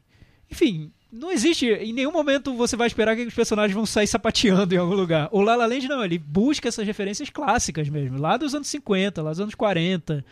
É, enfim, isso é irresistível, eu acho. Mas falando sobre essa, essa decadência, eu, eu realmente acho que o, o musical hoje, e o La La Land trata muito disso, é como se aquela realidade do jazz pro personagem do Ryan Gosling fosse o diretor do La La Land comentando sobre os musicais, que o musical está em extinção, o musical está morrendo, como vamos salvar os musicais e tal, é, essa, existe toda essa conversa. E, e, assim, muita gente diz que é exagerado e que quem é ele para achar que ele tá vindo salvar os musicais, mas desse ponto de vista musical tradicional, realmente Ele tá, tá em realmente. extinção, né? Assim, Tá é, Porque, porque assim, dos anos 2000 pra cá, vamos falar a verdade. Mulan Rouge trouxe de novo os musicais, que trouxe que Chicago ganhou espaço por causa de Mulan Rouge e agora de novo La La Land. Acho que fora isso, várias tentativas Teve- aí, não, né? acho que tentativas no meio que não emplacaram. Tem musicais menores, mas tipo assim, o Once é um, é um, é um musical, mas é um musical indie com as musiquinhas. Ah, sim, mas, é um, mas, mas é um outro universo, Mas né? é um musical. Sim, É- é- sim. o musical se transformou. Ele, ele veio para com várias outras coisas. É, o que eu acho que não. Talvez não tenha mais. mais se bem que até, até teve um relativo sucesso. Os Miseráveis, por exemplo, que eu acho um tragédia de filme. E ele aparece lá e. Mas é o tipo de coisa que é Hollywood, Era cotado pro Oscar. Hollywood tentando emplacar musicais de novo e que nem sempre dão certo. lembra E tem, e tem muitos exercícios de musicais, por exemplo, Oito Mulheres do, do Ozon, é, O Estranho Mundo de Jack, que é uma animação musical. Frozen, que é um, é um Frozen, é super é um musical. musical da Disney. Até um, um filme brasileiro, O Que Se Move, que é um musical. Então tem vários Sinfonia exercícios. da Necrópole. Sinfonia na Necrópole. São, são exercícios de, de- de- do musical. Da mesma maneira como se faz exercícios com o faroeste, enfim. São gêneros que não, não estão mais tão em alta, mas que voltam como essa referência da- do cinema clássico, né? É, e o, o- acho que o musical, tal qual o Faroeste, são, são gêneros muito específicos, né? Eles precisam de um, um cenário específico, de um de uma, Uma, uma conjuntura. linguagem específica, e aí ele realmente ele parecia que ia morrer, então a- quando ele surge, ele surge com, eh, como exemplos pontuais, realmente, assim, ele não É, surge não dá pra mais, fazer voltou o é, gênero, 50 sabe? faroestes e 50 musicais no ano Acho que, que não dá mais. o desgaste já do público não vai E a gente vê no É. público aqui no Brasil, nisso. então, pessoas que odeiam musicais, né? É, eu, lembro, eu lembro de É. uma Era o sessão. que eu ia falar Eu lembro de uma sessão que me marcou muito, que foi do filme Os Produtores, que eles venderam como uma comédia. Uma comédia, eu acho que tinha até Matthew Broderick no, no elenco. Sim. Eles venderam como uma Lane. comédia. Eu fui ver numa sessão no Cinemark à noite, a sessão lotada. Quando começou o filme, eles começaram a cantar, falando a verdade. Metade do cinema levantou e foi embora. Pagaram o ingresso, foram embora. Tem uma rejeição Falaram, muito não, forte, não né? sabia que era musical. Vou embora, não quero. Eu acho que tem um pouco a ver com essa história de que cada vez mais o público busca o realismo nos filmes e o musical é o anti-realismo total. Não é realismo, assim, não adianta. Outro Por mais que lado. você queira, não É, vai ser eu realismo. acho que também o Brasil não tem a tradição que os Estados Unidos têm de- dos espetáculos teatrais musicais. Sim. Da ser. Broadway. Acho que São Paulo tem os últimos É, 10 apesar, anos tentado. apesar de que, Chico, eu acho que é no teatro a muito- pessoa aceita. Então, sim. No cinema, é, tudo sei. bem, pode ser. É, o cinema criou-se um negócio É. que não é, não é para isso, né? Não é pra pessoa O cantar, que é não um pode cantar. equívoco, né? Do público, de não ter essa, essa Não preconceito, limite, né? né? É, é- é um pouco a vitória do realismo, eu acho, né? A pessoa quer ver a vida como é, como uma extensão da vida no cinema e não se ela sente que aquilo é muito fantasioso, aquilo cria um distanciamento. É possível, né? Para uma parte do público, não Uma digo parte do todo o público, é porque tem tantos filmes Sim, né, claro. É. que, que Filmes de fantasia é, assumidos, animações assim. é. assim, e, e vão bem. Bom, vamos pro top 5 então agora? Vamos. Propriamente dito. Então a gente já discutiu um pouco os musicais, que a gente gosta, que a gente não gosta, um pouco da história dos musicais. E a gente vai fazer aqui a eleição do top 5. Eu vou trazer aqui primeiro as menções honrosas, que foram três, que foram bem lembrados, mas acabaram na votação do, do nós quatro. A Cris também participou com algumas, alguns votos, né, Cris? Uhum. Aham. Cris, o pessoal vai achar que falhou seu microfone de novo. Gente, não tá funcionando o microfone.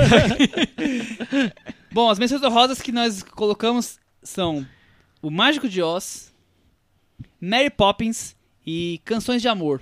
Então tem clássicos, ultra clássicos e tem um bem, bem, Bem jovem aí recente. dos anos 2000, um filme que francês. também é um filme que, que remete muito a, a uns musicais do Jacques Demy, Sim, não é? sim, Do- sim.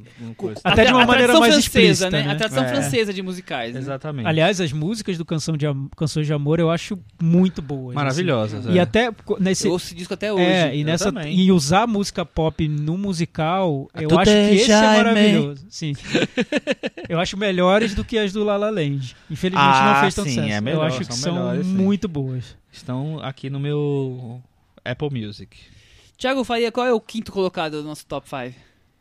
O quinto colocado, Michel, eu acho que é, porque eu tô aqui um pouco perdido na tradução, Lost Translate. Eu acho que é o seria Amor Sublime Amor. Amor Sublime Amor. a gente ensaia, dá a lista e a pessoa ainda faz isso com a gente. Michel nos surpreende, né? Assim, do nada, vem com isso.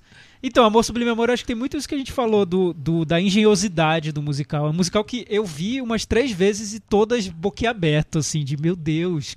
É, é super óbvio, porque é uma adaptação do Romeu e Julieta, né? É. Quem não conhece aquela trama. Mas é tão surpreendente cada cena, cada momento do filme. Ele é tão atual, eu fiquei Sim. pensando nisso hoje, que é um Romeu e Julieta que encontra a era Trump. Verdade. Olha só, é não tinha pensado nisso. Porque tá ali é, é a questão social de- dos nova-iorquinos brigando com os porto-riquenhos e um caso de amor entre uma- um de cada gangue, uma mulher e um homem de cada gangue, que mistura tudo. O Romeu e Julieta na era de Verdade, eu não Trump. tinha pensado. Poderiam fazer um remake, então, Michel? É isso que você tá Totalmente. sugerindo? Tá. Quem interpretaria o Eu casal? não pensei nisso ainda, Não a gente pensou pode nisso trabalhar ainda. essa hipótese. Tudo bem. West Side Que Story. não coloque o Antônio Bandeiras, por favor, que só dá ele nesses papéis, né? Não, Antônio Bandeira nem tem mais idade, né? Então. Vamos combinar. Ele pode fazer o pai da Julieta. A partir do momento que ele canta uma música de um latino, porque ele não é cantor, mas o Oscar quer que coloque, É. quer dizer, tudo é possível. Então, Quarto lugar O seria... quarto lugar da nossa lista foi o Show Deve Continuar All That Jazz, de Bob Fosse, um dos grandes diretores musicais de todos os tempos. Vocês viram no cinema? Não vi no cinema, Chico. Eu Passou vi, eu duas vi mostras nas duas três, mostras né? atrás eu vi. É, passou muito. Olha, isso, que uma, fantástico. Uma cópia filme. bem avermelhada. Foi, foi meio Tava estranho. é, bem velho. ruim, mas valeu a pena. Foi. É, o- é um musical espetacular, assim, naquela tradição do musical do, do Bob Fosse, que tem muito dessa coisa do espetáculo, né? Do espetáculo teatral, inclusive. É, mas é um filme incrível. Mas, e, e é muito ele, né? Porque é um relato semi-biográfico, né? É, exatamente. Acho que do são Bob filmes que um, Fosse, pouco né? que um pouco que levantam a cortina pra gente É. dar uma olhada em como, como tudo, como o espetáculo é Como é feito, que né? é, né? É. Roy Schneider, assim, Roy Scheider, fantástico. fantástica interpretação. Terceiro lugar, Michel. Terceiro lugar, Sinfonia em Paris. Ah, esse filme é maravilhoso. Esse é incrível. I got Esse é o seguinte, você viu La La Land, Você vai lá e Vai lugar Lá La que Lá. você- vai lá na Blockbuster e aluga Não tem a mais, acabou. Mas muito, tem muito locador ainda por aí, né? É, é um filme dirigido pelo Vincent Minelli, É um gênio. é um Vincent gênio. Minelli, um dos gênios da, do que musical. é o pai da Liza Minelli. É com o Gene Kelly, um, um militar americano que na Segunda Guerra Mundial acaba decidindo ficar em Paris. E aí tem todo um romance, um triângulo amoroso. Tem uma cena impressionante que é a cena das pinturas impressionistas que ganham vida. Ah, Nossa, verdade. muito bom. Que é, É. é incrível aquela cena, assim, É. uma força visual, né? É, não, esse filme é maravilhoso, as músicas são incríveis, são músicas que ficaram pra sempre na história. E eu, eu, o Gene- eu sou muito fã do Gene Kelly, não só por, por causa do, Do do, sapateado, do sapateado, da dança, não sei o que, lá, da, da, da potência vocal, mas eu acho ele um ator tão simpático, tão envolvente, sabe? Dizem que ele era meio, meio, meio durão de se, de se lidar, dele. De mas lidar. é, E, e é um musical ultra romântico, né? é incrível. Sim, Então- eu, eu acho o seguinte, se você viu a sequência final do La La Land e ficou com gostinho de quero mais, Corra para- corra para, corra para a Sinfonia Sinfonia em Paris. É isso. E o segundo lugar, Thiago? Segundo lugar é um dos melhores filmes da minha vida. Olha! Top, Top 10. É, top O 10. poderoso chefão? filme que eu vi Não. várias vezes. Tem Nicolas Cage? Não, não filme? tem Nicolas Cage. É um remake com o Ih, Nicolas não Cage, é acho que bom, seria então, muito né? bom. Que é, que é Os Guarda-Chuvas do Amor, Ah, de Jacques Demy. Jacques Demy. É, Enfim, um filme 1964. É, não, não sei se dá pra considerar novela e vague, porque o Jacques Demy corria ali um pouco. Eu acho que paralelamente, é, né? ele não era do, do núcleo duro da novela. Ele e é vague. a novela vague à É, parte, né? Só que é, ele traz esse, esse pensamento da novela e vague de ao mesmo tempo dialogar com o que é clássico, mas trazer um olhar totalmente novo, né? Até eu- o engraçado que é um dos é o filme favorito musical do Damien Chazelle também. Olha como a por quê, né, né? gente? Eu, Chazelle. eu quero falar, parecido. falar que o Damien Chazelle não tem o que o Demi tem, mas é também o filme favorito dele. E ele define como uma anomalia, mas uma anomalia que é simplesmente maravilhosa e é a maior, o maior filme de todos, mas é uma anomalia. Realmente, era um filme todo cantado, é, é uma história de amor trágica, assim, envolve separação de um casal, guerra e esse casal, os desencontros, né? Porque quando o, o, o homem volta da guerra, a mulher já está casada e como resolver isso, aí ele segue a vida. Então é, é simplesmente a história de um casal, de um amor que não deu certo e as pessoas estão seguindo a vida. Mas o filme narra isso com um lirismo que é arrebatador. Te assim. amarra de É, uma forma. você termina o filme realmente querendo pular da ponte, mas cantando, né?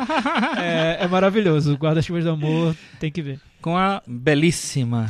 Na época Uma que trilha maravilhosa do absurda. Michel Legrand, É. muito boas.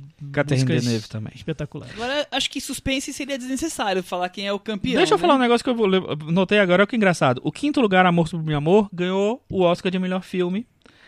O quarto lugar, O Show Deve Continuar, ganhou a Palma de Ouro em Cannes. O terceiro lugar, Sinfonia Sinfonia em Paris, ganhou o Oscar de melhor filme. Olha só. E o segundo lugar, Os Guardas de Amor, Palma ganhou o de Cannes. Palma de. Cannes, Só E o primeiro lugar não Aliás, ganhou nada. não ganhou nada. Aliás, ganhou uma nada. curiosidade, o Guarda-chuvas de Amor ganhou a Palma de Cannes no ano do Deus e Diabo na Terra do Sol. Olha, né? só ganhou do Brasil Olha. ainda. Tá, enfim, vamos Tudo bem. Glauber deve ter odiar até hoje, lá no... Debaixo Seja do lá onde ele estiver. É... Chico Firma, qual é o melhor Qual é o maior musical, musical de todos os tempos? Segundo o Cinema da Varanda. Cantando na chuva. Cantando na Ah, chuva. Não é, não é Xuxa chuva. Requebra. Não, é Xuxa Requebra. Não, vamos não é o Saltimbanco na Trapalhões. E nem lambada o ritmo quente. Não, lambada do ritmo quente foi Quem não forte ouviu o candidato. lambada tem que ouvir. É. Lambada daquela fase da decadência dos musicais, realmente. Cantando na chuva não ganhou nada, não ganhou prêmio grande importante. Eu acho que foi a culpa foi a do Vincent Minelli. Por quê? Porque no ano anterior a MGM ganhou o melhor filme com Sinfonia de Amor. Então eles não iam dar de novo pra MGM com Cantando na Chuva. Que- Queimou largada dos Cantando na Chuva. é musical de novo, tá? Não, não dá, né? Então eles terminam não ganhando. Mas é assim, é o maior clássico do cinema musical de todos os tempos. É um filme que tá em todas as grandes listas de cinema. É um filme engraçadíssimo. Engraçadíssimo e é um filme é inteligentíssimo. isso. Uma homenagem Esse, esse eu vi no cinema. É, cinema. Se, é, se você se interessou vi por no cinema. Eu também. A gente viu junto viu também. junto eu, eu no- tinha visto uma no vez antes Paulo, no e a gente viu duas da segunda vez. É, e o Cantando na Chuva, ele é um filme sobre cinema. É um filme justamente sobre a- a- o que a gente falou agora há pouco da transição do cinema mudo para o cinema falado. É, ele zoa muito com isso, é muito engraçado e é muito inteligente também. Performance maravilhosa do Gene Kelly, da Debbie Reynolds, que morreu agora, e do Donald, Donald O'Connor. E músicas inesquecíveis, né? Então não tem nem o que falar mais sobre esse É, Cantando e- na Chuva. Chico, esse é o filme pra mostrar pra quem diz que odeia musical, né? É. Assim, veja cantando na esse- chuva é. hoje É. e pare de falar que odeia musical, pelo amor de Deus. É, e negócio de odeia musical, gente. Por favor, né? Não odeie nada, não. Tudo tem filmes bons e filmes ruins, todos os Exatamente, gêneros. assim. Escolha e, os filmes. e tem muitos musicais É. maravilhosos, assim. É só. Vocês têm um que vocês detestam? Ah, eu não pensei Ah, nisso, mas o Nine é um deles. O Nine é um deles? É, com certeza. Olha, pra mim a pior experiência com musical, é um mas é- pra mim a pior experiência com musical que eu lembro que foi uma sessão horrível, que eu tava agonizando na poltrona e era uma sessão tarde da noite, eu queria ir pra casa, eu tava com sono. Fantasma da Ópera, eu achei horrível. O Fantasma da Ópera. É brega, As né? músicas são horríveis, é brega, é cafona, é péssimo. Jamais veria. Você já A viu o, peça. O Fantasma da Ópera, o original de, de Não, não 1925? vi. Não eu vi, vi, recentemente, É é, bom? muito bom. É, É, tem que ver. incrível. Porque, até pra matar essa minha lembrança desse Fantasma da Ópera horroroso. Eu tô tentando lembrar aquele, aquele último da. Into the Woods, como é que chama? Aquilo também Caminhos da Floresta. é. Isso, é ruim demais Esse é ruim. aquilo. Eu não é. cheguei a ver, esse eu pulei. Nossa. Não deve ser o pior de todos, mas esse é uma Mas é, é- é tragédia. forte candidato. Olha. É, é bem difícil. Então esse foi o nosso papo sobre musicais. Acho que tá bom de de todos os musicais, gêneros, né? de todos os. para todos os Temos gostos. bons exemplos, trouxemos mais recentes, como as canções de amor, trouxemos mais antigos. É, agora é a hora de falar de cinema de terror iraniano, aquela coisa comum. Sim, a gente, a, gente, a gente prometeu que traria filmes que estão na Netflix, né? Aí a- Netflix, ao alcance no- de no todos. Now, É, a Então, gente enquanto vocês Play. estiverem vendo a série Desventuras em Série lá, ou The OA, vocês vão dar uma. um- entre um capítulo Você e viu outro. The OA? o- Tô- comecei a ver. É Chico. legal? Tô no terceiro episódio. Olha, olha Não, é, altos e baixos, mas eu tô envolvido pela série. Só que as atuações são péssimas. A Até maneira da como ele Bruce com- Marley? Sim, a maneira como ele lida com fantasia Hum. é, às vezes passa do limite Shyamalánico da falta do, de noção, mas é super envolvente. Eu quero saber como termina, só que não Muito sei se eu recomendaria pra alguém. Mas enfim, entre um episódio e outro do The Way, você pode ir lá na lista de lançamentos e, e dar uma olhada em que filme? A Michel? Sombra do Medo. A Sombra do Medo. Volta a A falar, não tá só do Netflix, Medo, não. né? Se você procurar, também tem outros, eu não, não sei em todos, mas Google Play, nessa turma aí, Apple, também tá disponível. Sinopse de A Sombra do Medo, é, em meio à guerra Irã-Iraque. Marido médico é convocado para a guerra, enquanto esposa teima em ficar no apartamento em Teherã, entre bombardeios inimigos e a presença de estranhos espíritos. Pois é. Ui, ui, ui, ui, chefinho. É um filme. é um filme de um diretor estreante. Fez É- vários curtas, né? É o mas Babak é. Anvari. O Anvari. Que é iraniano, mas ele reside em Londres já há um tempo, né? É. tanto que o filme dele, esse primeiro longa, tá indicado ao BAFTA de melhor filme britânico e de melhor estreia de um diretor britânico. E ele Eles foi- consideram o cara britânico. Britânico. Não, e ele foi. Ele foi também o representante da Grã-Bretanha, do Reino Unido, para o Oscar. Foi representante da Grã-Bretanha para o Oscar? Yes. Que curioso. Falar de iraniano, Nossa. passado no Teherã. O que, o que o Ken Loach achou disso? Nada, né? Olha, o Ken Loach não deve ter gostado, eu acho. Hein? Não tenho a menor dúvida que Ken Loach Mas o Ken Loach não podia ser raiva. indicado É, porque era em inglês. em inglês. Tem que ser Que em curioso, tem que ser um estrangeira. filme britânico de uma. Nossa, É. agora, agora eu fiquei confuso. Vamos, vamos voltar ao filme É. iraniano barra britânico de terror. De época. De Aliás, meu época, primeiro choque quando eu 80, comecei a ver o né? filme foi: nossa, um filme iraniano de época. É. Meu Deus, É. onde estou? Eu, tá eu gosto muito da primeira metade, que tem essa questão mais forte da guerra e da as discussões dos temas que estão tão recorrentes no cinema já, que é essa questão do, fe- do feminismo e também da política, o liberalismo que não existe, tudo com- cont- controlado. Então, a mulher quer, quer voltar a estudar medicina e o governo não permite que ela volte a estudar, porque ela foi uma de uma revolução estudantil e essa, esse contexto todo e as bombas caindo em Teherã, eu acho, eu acho bem curioso e tem que trazer esse tema mil vezes pro cinema porque é, é a realidade que tá até hoje lá imperando E no o- governo religioso, né? É, e o filme, eu acho que ele, é, é, ele tem um. É bem legal em como ele consegue pegar esse subtexto político todo e casar com essa coisa do terror. É, ele consegue, eu acho que, colocar todas as questões que ele lança em relação à, à guerra, ao desespero da guerra, ao medo do desconhecido, a, sim, ao medo de ser bombardeado de, um, de uma hora para outra tal é, nesse contexto do cinema de terror. Porque a mulher vive né, na, na- naquele prédio lá com a filha, o, o marido sai, as pessoas vão saindo, vão embora, estão indo embora do, do país, porque ou da cidade, porque o prédio vai. pode Não. Que a cidade está sendo A cidade tá sendo bombardeada, bombardeada você vai pro lugar todos que os tá dias. E aí, é, eu acho que a, a- a apresentação dessa, dessa, dessa relação entre o cinema de terror, entre, entre os elementos de terror e a coisa política, o contexto político, é bem, bem legal nesse filme. Bem legal. É, Chico, eu vi que você falou várias palavras palavra proibidas proibida, aí. Falei? Você tá fazendo como a iraniana do filme, quebrando todas as convenções e falando coisas proibidas, fazendo Ô, coisas Thiago, o Caio Mendonça Filho, diretor de Aquários, hoje KMF. KMS, fez um tweet hoje que eu até retuitei na, no nosso Twitter, que é arroba cinema na varanda, é, dizendo que o filme é uma brincadeira, é claro, uma continuação de Aquários. Porque é uma mulher que não quer sair da que não casa. quer sair do prédio. É verdade. Você eu não vê tinha isso? notado isso. Mas é isso, basicamente. Eu, eu acho. É... São outras razões, mas É, não Exatamente, ela não quer sair. Não, e é O pior, é é pior do que a história da Sônia, Bra Sônia Braga, porque o mundo literalmente tá As caindo. bombas estão caindo Tá- caindo. Cai uma bomba lá É. no prédio dela. E não as é? pessoas podem morrer. Não é uma não simples só orgia cupim, no não. andar de cima Não é e um pagode cupim. tocando. É uma bomba, Não é só na qual tem um espírito maligno, ali tem várias é coisas acontecendo. Tenso, né? Aliás, eu, eu já fiquei tenso no filme com o contexto que aquela personagem tá vivendo. Porque não precisava ter espírito, sei lá, entidade folclórica Nossa, nenhuma. porque é tão horrível O- a pra mim, situação. o horror já tá É. ali.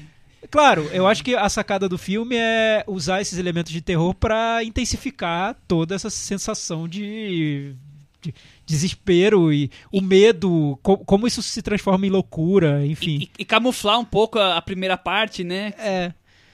Eu, a, a ideia é ótima, né? É, o- se viessem com esse roteiro pra mim e eu fosse da comissão de Sundance, eu aprovaria na hora. Vai, Passou Faz, em- filho! Passou em Passou, né? Sundance. É, eu sei, fiquei sabendo. Sessão Midnight. Porque é, é tudo, né? Você misturar um cinema de gênero, de terror, no Irã, pra falar sobre um momento que é assim tá- Delicado. é delicado e também tá super em, em- em voga assim né você discutir esse conflito esses conflitos no do Oriente Médio e tudo É, eu acho que o filme também eu, eu co- concordo contigo Michel ele, ele funciona mais como com esse quando ele trata do momento político e dessa tensão dos, das personagens na no cenário de guerra do que quando ele lida com elementos de gênero eu gosto mas eu acho um pouco desengonçado assim como ele lida com esses elementos É, esse que é o ponto. Eu acho É. bem desengonçado. Eu acho que ele vai perdendo. é, eu, eu acho que é típico de um diretor que tá come... Eu vejo o diretor estreante ali, quando ele começa a lidar com o gênero. Porque eu sei onde ele quer chegar, só que eu percebo que tem uma dificuldade ali pra transmitir as intenções dele, né? As cenas não acontecem É. na parte de terror, minha, minha minha opinião. É, eu acho que não, Elas não, lá, mas não tem essa sinto. eficiência. Exato. Aconteceu comigo também. Chico, mas eu, eu- Chico, Chico, eu sei que você discorda, gosta mas muito do gosta filme. de polemizar. Eu Você- queria dizer a você o seguinte: É. Chico vai entrar lá nos aquele comentários do Varanda. voando lá e você não. Não, não, ah, aconteceu meu nada filho, comigo não, no Por pano. favor, pelo amor de Deus. Tomei vários sustos no filme. Achei, assisti o filme no cinema. Eu vi no Festival do Rio. Ele passou no Cine Joia. Passou em outros cinemas também. Mas essa, a sessão que eu fiz o Cine Joia. O Cine Joia é desse tamanho, bem pequenininho. E aí eu sentei do lado de uma senhorinha super simpática que queria muito conversar e tal. Aí falou, ela falou, ah, adoro ver nos filmes da mostra tal, não sei o que. Eu falei, mas você sabe que esse é de terror, né? Aí ela ficou um pouco assustada durante o filme. Mas foi uma sessão muito legal. E tinha, tava tendo um problema de, de, de, de áudio no Cine Joia, que tava um, um ramezinho, sabe, durante toda a sessão. Era foi maravilhoso, porque aumentou a, a- a questão sensorial que o filme tem, tem bastante, assim.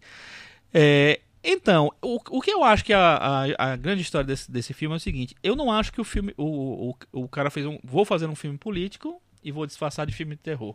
Eu acho que foi o contrário. Vou fazer um filme de terror e vou inserir elementos políticos desse, sabe? Vou inserir essa, essa coisa política. E se você olhar por esse prisma, parece mais nobre do que se eu vou fazer um filme de político e vou disfarçar de terror. É, e eu acho, pra mim, assim, também eu concordo com vocês. Mas eu por não quê, acho Chico? que é Mas- mas é que eu queria entender, por que seria mais nobre, assim? porque assim, Porque todos os elementos políticos do filme eu acho que estão muito na cara. Por Aham. exemplo, essa questão da mulher, do, do, do lugar da mulher no Irã. Ela, ela briga com uma É, e, e é muito isso, claro, né? A primeira que cena, ela tentando entrar na, na universidade e falam: você não pode porque você tem um passado de militância.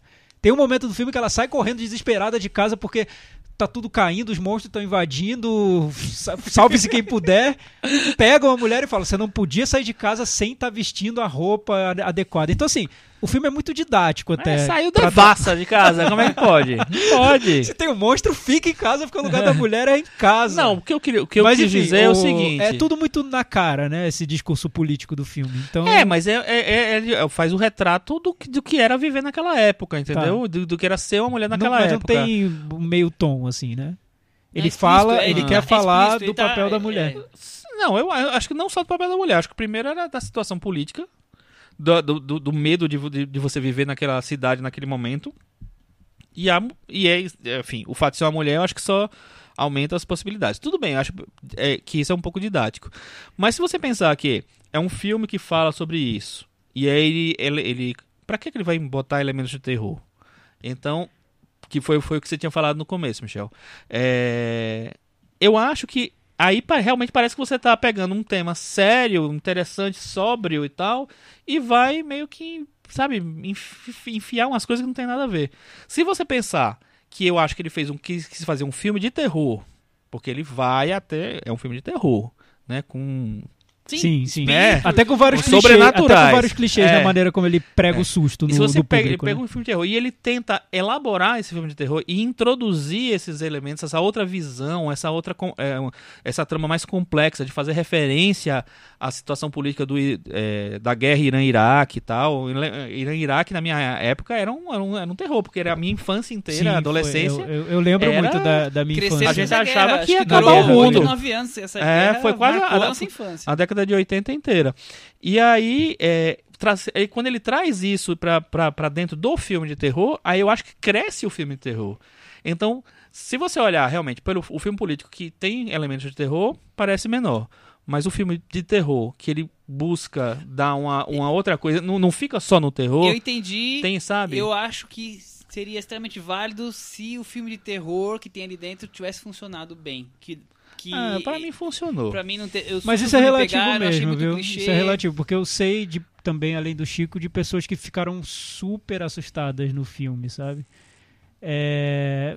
Não, mas isso é enfim, subjetivo, não, super tem, subjetivo. não tem como você... Paula Ferraz, nossa querida amiga, citada em todas as edições desse podcast.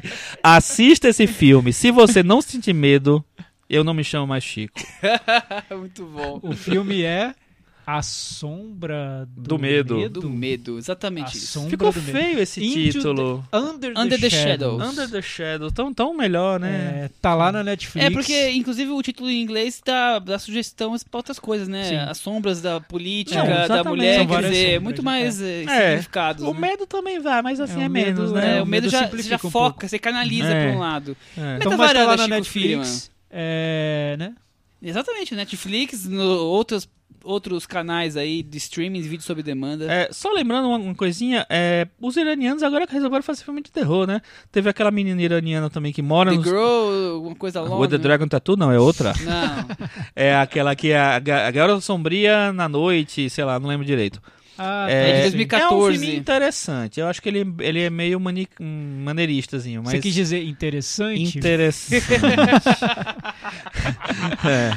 Vamos usar outra palavra. Não, a minha é interessante mesmo. Interessante, Curioso, legal e curioso. Interessante, instigante, tem, coisas, tem coisas que intrigante. instigam aí. Mas é, é ver. legal, acho que assim, buscar, mostrar que diretores novos, é, iranianos, que não estão, acho que conseguindo trabalhar no, no pr- próprio país. Eu não tenho certeza se esse filme foi filmado em Teherã mesmo.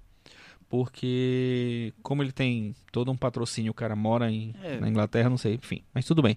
É, eles buscando outras, outros gêneros. O cinema iraniano é tão conhecido por um, um tipo de filme meio que padrão, né? Assim, quando você vê filmes mais complexos, são dos, dos grandes diretores iranianos, mas o. Eu vi um filme iraniano sobre serial killers é, num plano de sequência, de uma hora, um plano Ah, de é? sequência único, que é ótimo, chamado Peixe e Gato. Eu vi na mostra, faz alguns anos, Gato. dif- dificilmente você vai conseguir vê-lo, mas é A gente, procurem a indicação do Michel da semana. Peixe, peixe, Peixe e e gato. Gato. Ah, então vou dar uma indicação de um filme iraniano pra vocês verem também. Ninguém, ninguém se Sabe dos gatos dos, persas. dos- sabe dos gatos Ah, esse eu vi. persas, Você ouviu? né? Um musical iraniano com Exatamente. várias bandas indies iranianas que você acha que não tem, mas tem. É do Bahreman E Gobadi, muito Gobadi, bom, é, é. Muito bom. Eu vi na mostra esse. É realmente musical. Olha, o Chico fazendo conexões incríveis. Musical. aí nossa Ganchos de Chico edição. Se eu tivesse lembrado, eu tinha falado no meu top 5. Qual o meta-varanda de Chico Firman? Eu dou nota 7. Nota 7. Tiago Eu Faria. vou dar 5,5. Que pouco. 5,5. E eu vou dar 4,5. Olha Nossa, só. que é isso? Caiu da varanda, Ah, então, né? Ele ficou com 57, ele ficou, na Ficou varanda. na varanda. Ele ficou, Ficou na varanda. graças ao meu 7, É né? claro, com certeza. É, recomendações? Ou, ou essa aqui que já deu, já foi bastante? Não, eu tenho recomendações sim, eu queria... Eu não tenho recomendação, mas eu tenho um. um- Eu vou dar duas coisas bem distintas. Um é um filme que estreou essa semana, um filme pequeno, chamado Assim Que Abro Meus Olhos, filme da Tunísia, que também trata de temas parecidos com esse, questão política, questão feminina. A mina a quer... Primavera Árabe, né? É, Primavera Árabe. A mina quer, faz, quer cantar numa banda de rock indie com músicas políticas, então você imagina a confusão que não, não abre aí. É um filme que vai passar em poucas salas, mas acho que vale muito a pena assistir. E o outro recomendação é que começou essa semana e vai até dia 13 de fevereiro, se eu não me engano, o My French Film Festival, que é gratuito, legendas em português, só você entrar no site, cadastrar e tem vários filmes franceses lá que normalmente alguns deles são lançados aqui no Brasil, normalmente são, são indicados até pro Cesar, então filmes Você que chegou a ver, a ver a eu não vi nenhum que estreou dia 13, agora eu vou pesquisar mais, Legal. já deixa a dica aí. Eu, o, meu, o meu não é uma sugestão, é uma- um comentário. O novo filme do amado e odiado M. Night Shyamalan, chamado Split, que no Brasil vai ser Fragmentado, que estreia 23 de março de 2017. O nome vai ser fragmentado? Fragmentado, pelo Uau. menos está aqui. É, estrelado pelo James McAvoy, ó, e pela Anya Taylor-Joy, a atriz de A Bruxa. Está bem cotado no Metacritic. Olha só. Só tem nota boa pra ele. Vários 80, 80, 80. Aí tem uns 67, uns 50, mas Nossa, tudo fragmentado. Mas ah, tudo 75 bem. Ele, de ele média. Tá numa fase que eu, eu considero muito boa. É porque o Chico, vocês não têm esse contexto, ele não gosta do filme anterior do Shyamalan. A É, Visita, eu acho, muito bem bom. fraco. Então, pra quem gosta de A Visita, a gente tá esperando vier, um novo vier filme Shyamalan, bom. vamos fazer um debate sobre Shyamalan. Sim, especial eu. Shyamalan. Mas- Depois- logo depois do especial do Nicolas Cage, teremos Shyamalan. É isso aí. E Tiago Faria, você recomendações? Ou... Não, não, não. Não tem hoje. Eu ia recomendar o, o Festival do, do Cinema Francês também, que é uma boa. Tem muitos filmes lá pra ver de graça. E é isso, né? É isso aí, então. É... Sigam o Cinema na Varanda no Facebook, no Twitter. O, sigam o blog do Chico, Filmes do Chico, o do Michel, Toca do Cinéfilo. É, tudo que eles não comentam aqui, Comentam lá nos... comentam lá. Ah, É. uma coisa. É, nos comentários a gente esqueceu de falar no, no cantinho do ouvinte, a gente esqueceu de falar que cobraram pra gente um bolão do Oscar. Vamos fazer no- na página do, do Cinema da Varanda no Facebook. A, a gente vai dar as instruções, mas só depois de saírem as indicações. Exatamente. E tem uma, uma diferença, tem, um tem, negócio tem aí mais- pra falar, né? Tem mais Michel? dois recadinhos. É, o Thiago falou pra acompanhar a gente em vários lugares. Acompanhe também a gente no Letterboxd. Nós damos as estrelinhas nos dias que a gente vê os filmes. O Thiago tá lá, eu tô lá, o Chico tá lá. E quem tá lá, e surpreendentemente super ativa esse ano, é Chris Lume. Olha! Não, Às vezes demora pra vir a estrelinha, eu demora, fico esperando. Mas, mas vem, mas né? vem. Ou Janeiro não, ou não, tá ou não. mil por hora. E falando em janeiro, tem uma grande estreia, não aqui no Brasil, mas na- no Reino Unido, né? Então já estão saindo os materiais de divulgação do Trainspotting 2, que estreia dia Olha, 27 de Sabia janeiro. que ela ia trazer esse assunto. Será, gente, que vai dar certo isso? Acho que, A a, a- dúvida, acho que a Cris, a acho que a. Cris Letterbox vale uma música, então. Vamos lá? Estrelas da, da Cris demoram pra aparecer. Mas quando aparecem. São Elas de fo- do Trainspotting no Brasil só, dia, só no meio de fevereiro, então vai demorar mesmo. Passou da meia-noite já, já era, gente. Então, e aí começou, né, o trabalho de divulgação desse filme, e aí tem uma entrevista muito legal do Ian McGregor no The Guardian, Vou falar Cris falando aí, de ó. um dos... um- da volta de um dos grandes bromances dos anos 90, que é o Ian McGregor com o Danny Boyle, né? O Mike Boyle, vamos dizer assim. O que, que é isso? Eu nem sabia desse problema. É verdade, porque o, É Mac Boyle é um sanduíche novo. Porque eles fizeram Cova Rasa juntos e aí explodiram com Verdade. o Trainspotting, fizeram Por Uma Vida Menos Ordinária, que era horrível, qualquer Não merda. era horrível, não. Tem até a música naquele filme. Ele canta com a É Cameron Diaz. verdade. E aí a coisa degringolou numa praia, né? Porque o Danny Hum. Boyle ficou numa saia justa, porque ele conseguiu o Leonardo DiCaprio, e aí ele conta os bastidores, o Ian McGregor conta nessa entrevista os bastidores desse momento da vida deles em que ele falou, cara, botei o Leonardo DiCaprio, você tá fora. Ele descreve o dia que eles, que eles foram num restaurante, sentaram juntos, o Danny Boyle falou isso, e aí Ixi. nunca mais foi o mesmo. Até agora. Eles, eles retomaram essa parceria aí em 2009. mo- Eles decidiram passar limpo isso durante uma premiação que o Will entregou um prêmio pro Danny Boyle. E aí, enfim, reataram. Que foi o que foi original o Trainspotting 2. Então, um pouco do que tem na tela é o que tem nos bastidores. É realmente uma volta a rever velhos amigos, segundo ele conta. Vamos aguardar Cris, vem por mas o, o, o, o, o- já existiu o, o segundo livro, né? Que é a continuação Existe, do Transporte, existe, né? que é o Há muito porno. tempo, né? Sim. Beleza. E pra encerrar, um aviso importante. Varandeiras e varandeiros. Cris, trilha dramática, por favor. Pam, pam. Semana que vem não tem episódio na terça-feira. Mas. Varanda, cadê você? Vocês vão sobreviver a isso? Interrogação. Porque teremos na quarta. Vamos atrasar um Ah. dia para poder incluir na nossa discussão o que, Chico Firma? Os indicados ao Oscar que saem na terça-feira, dia 24. Logo, vamos atrasar um dia para poder debater os indicados aqui no dia que tiver quente o assunto. E vamos falar da belíssima. Eu ia falar obra-prima, né? Mas vai ficar um pouco demais. Do belíssimo filme Manchester à beira-mar, de Kenneth Lonergan. Dois assuntos para semana que vem. Tchau. Beijo! Israel.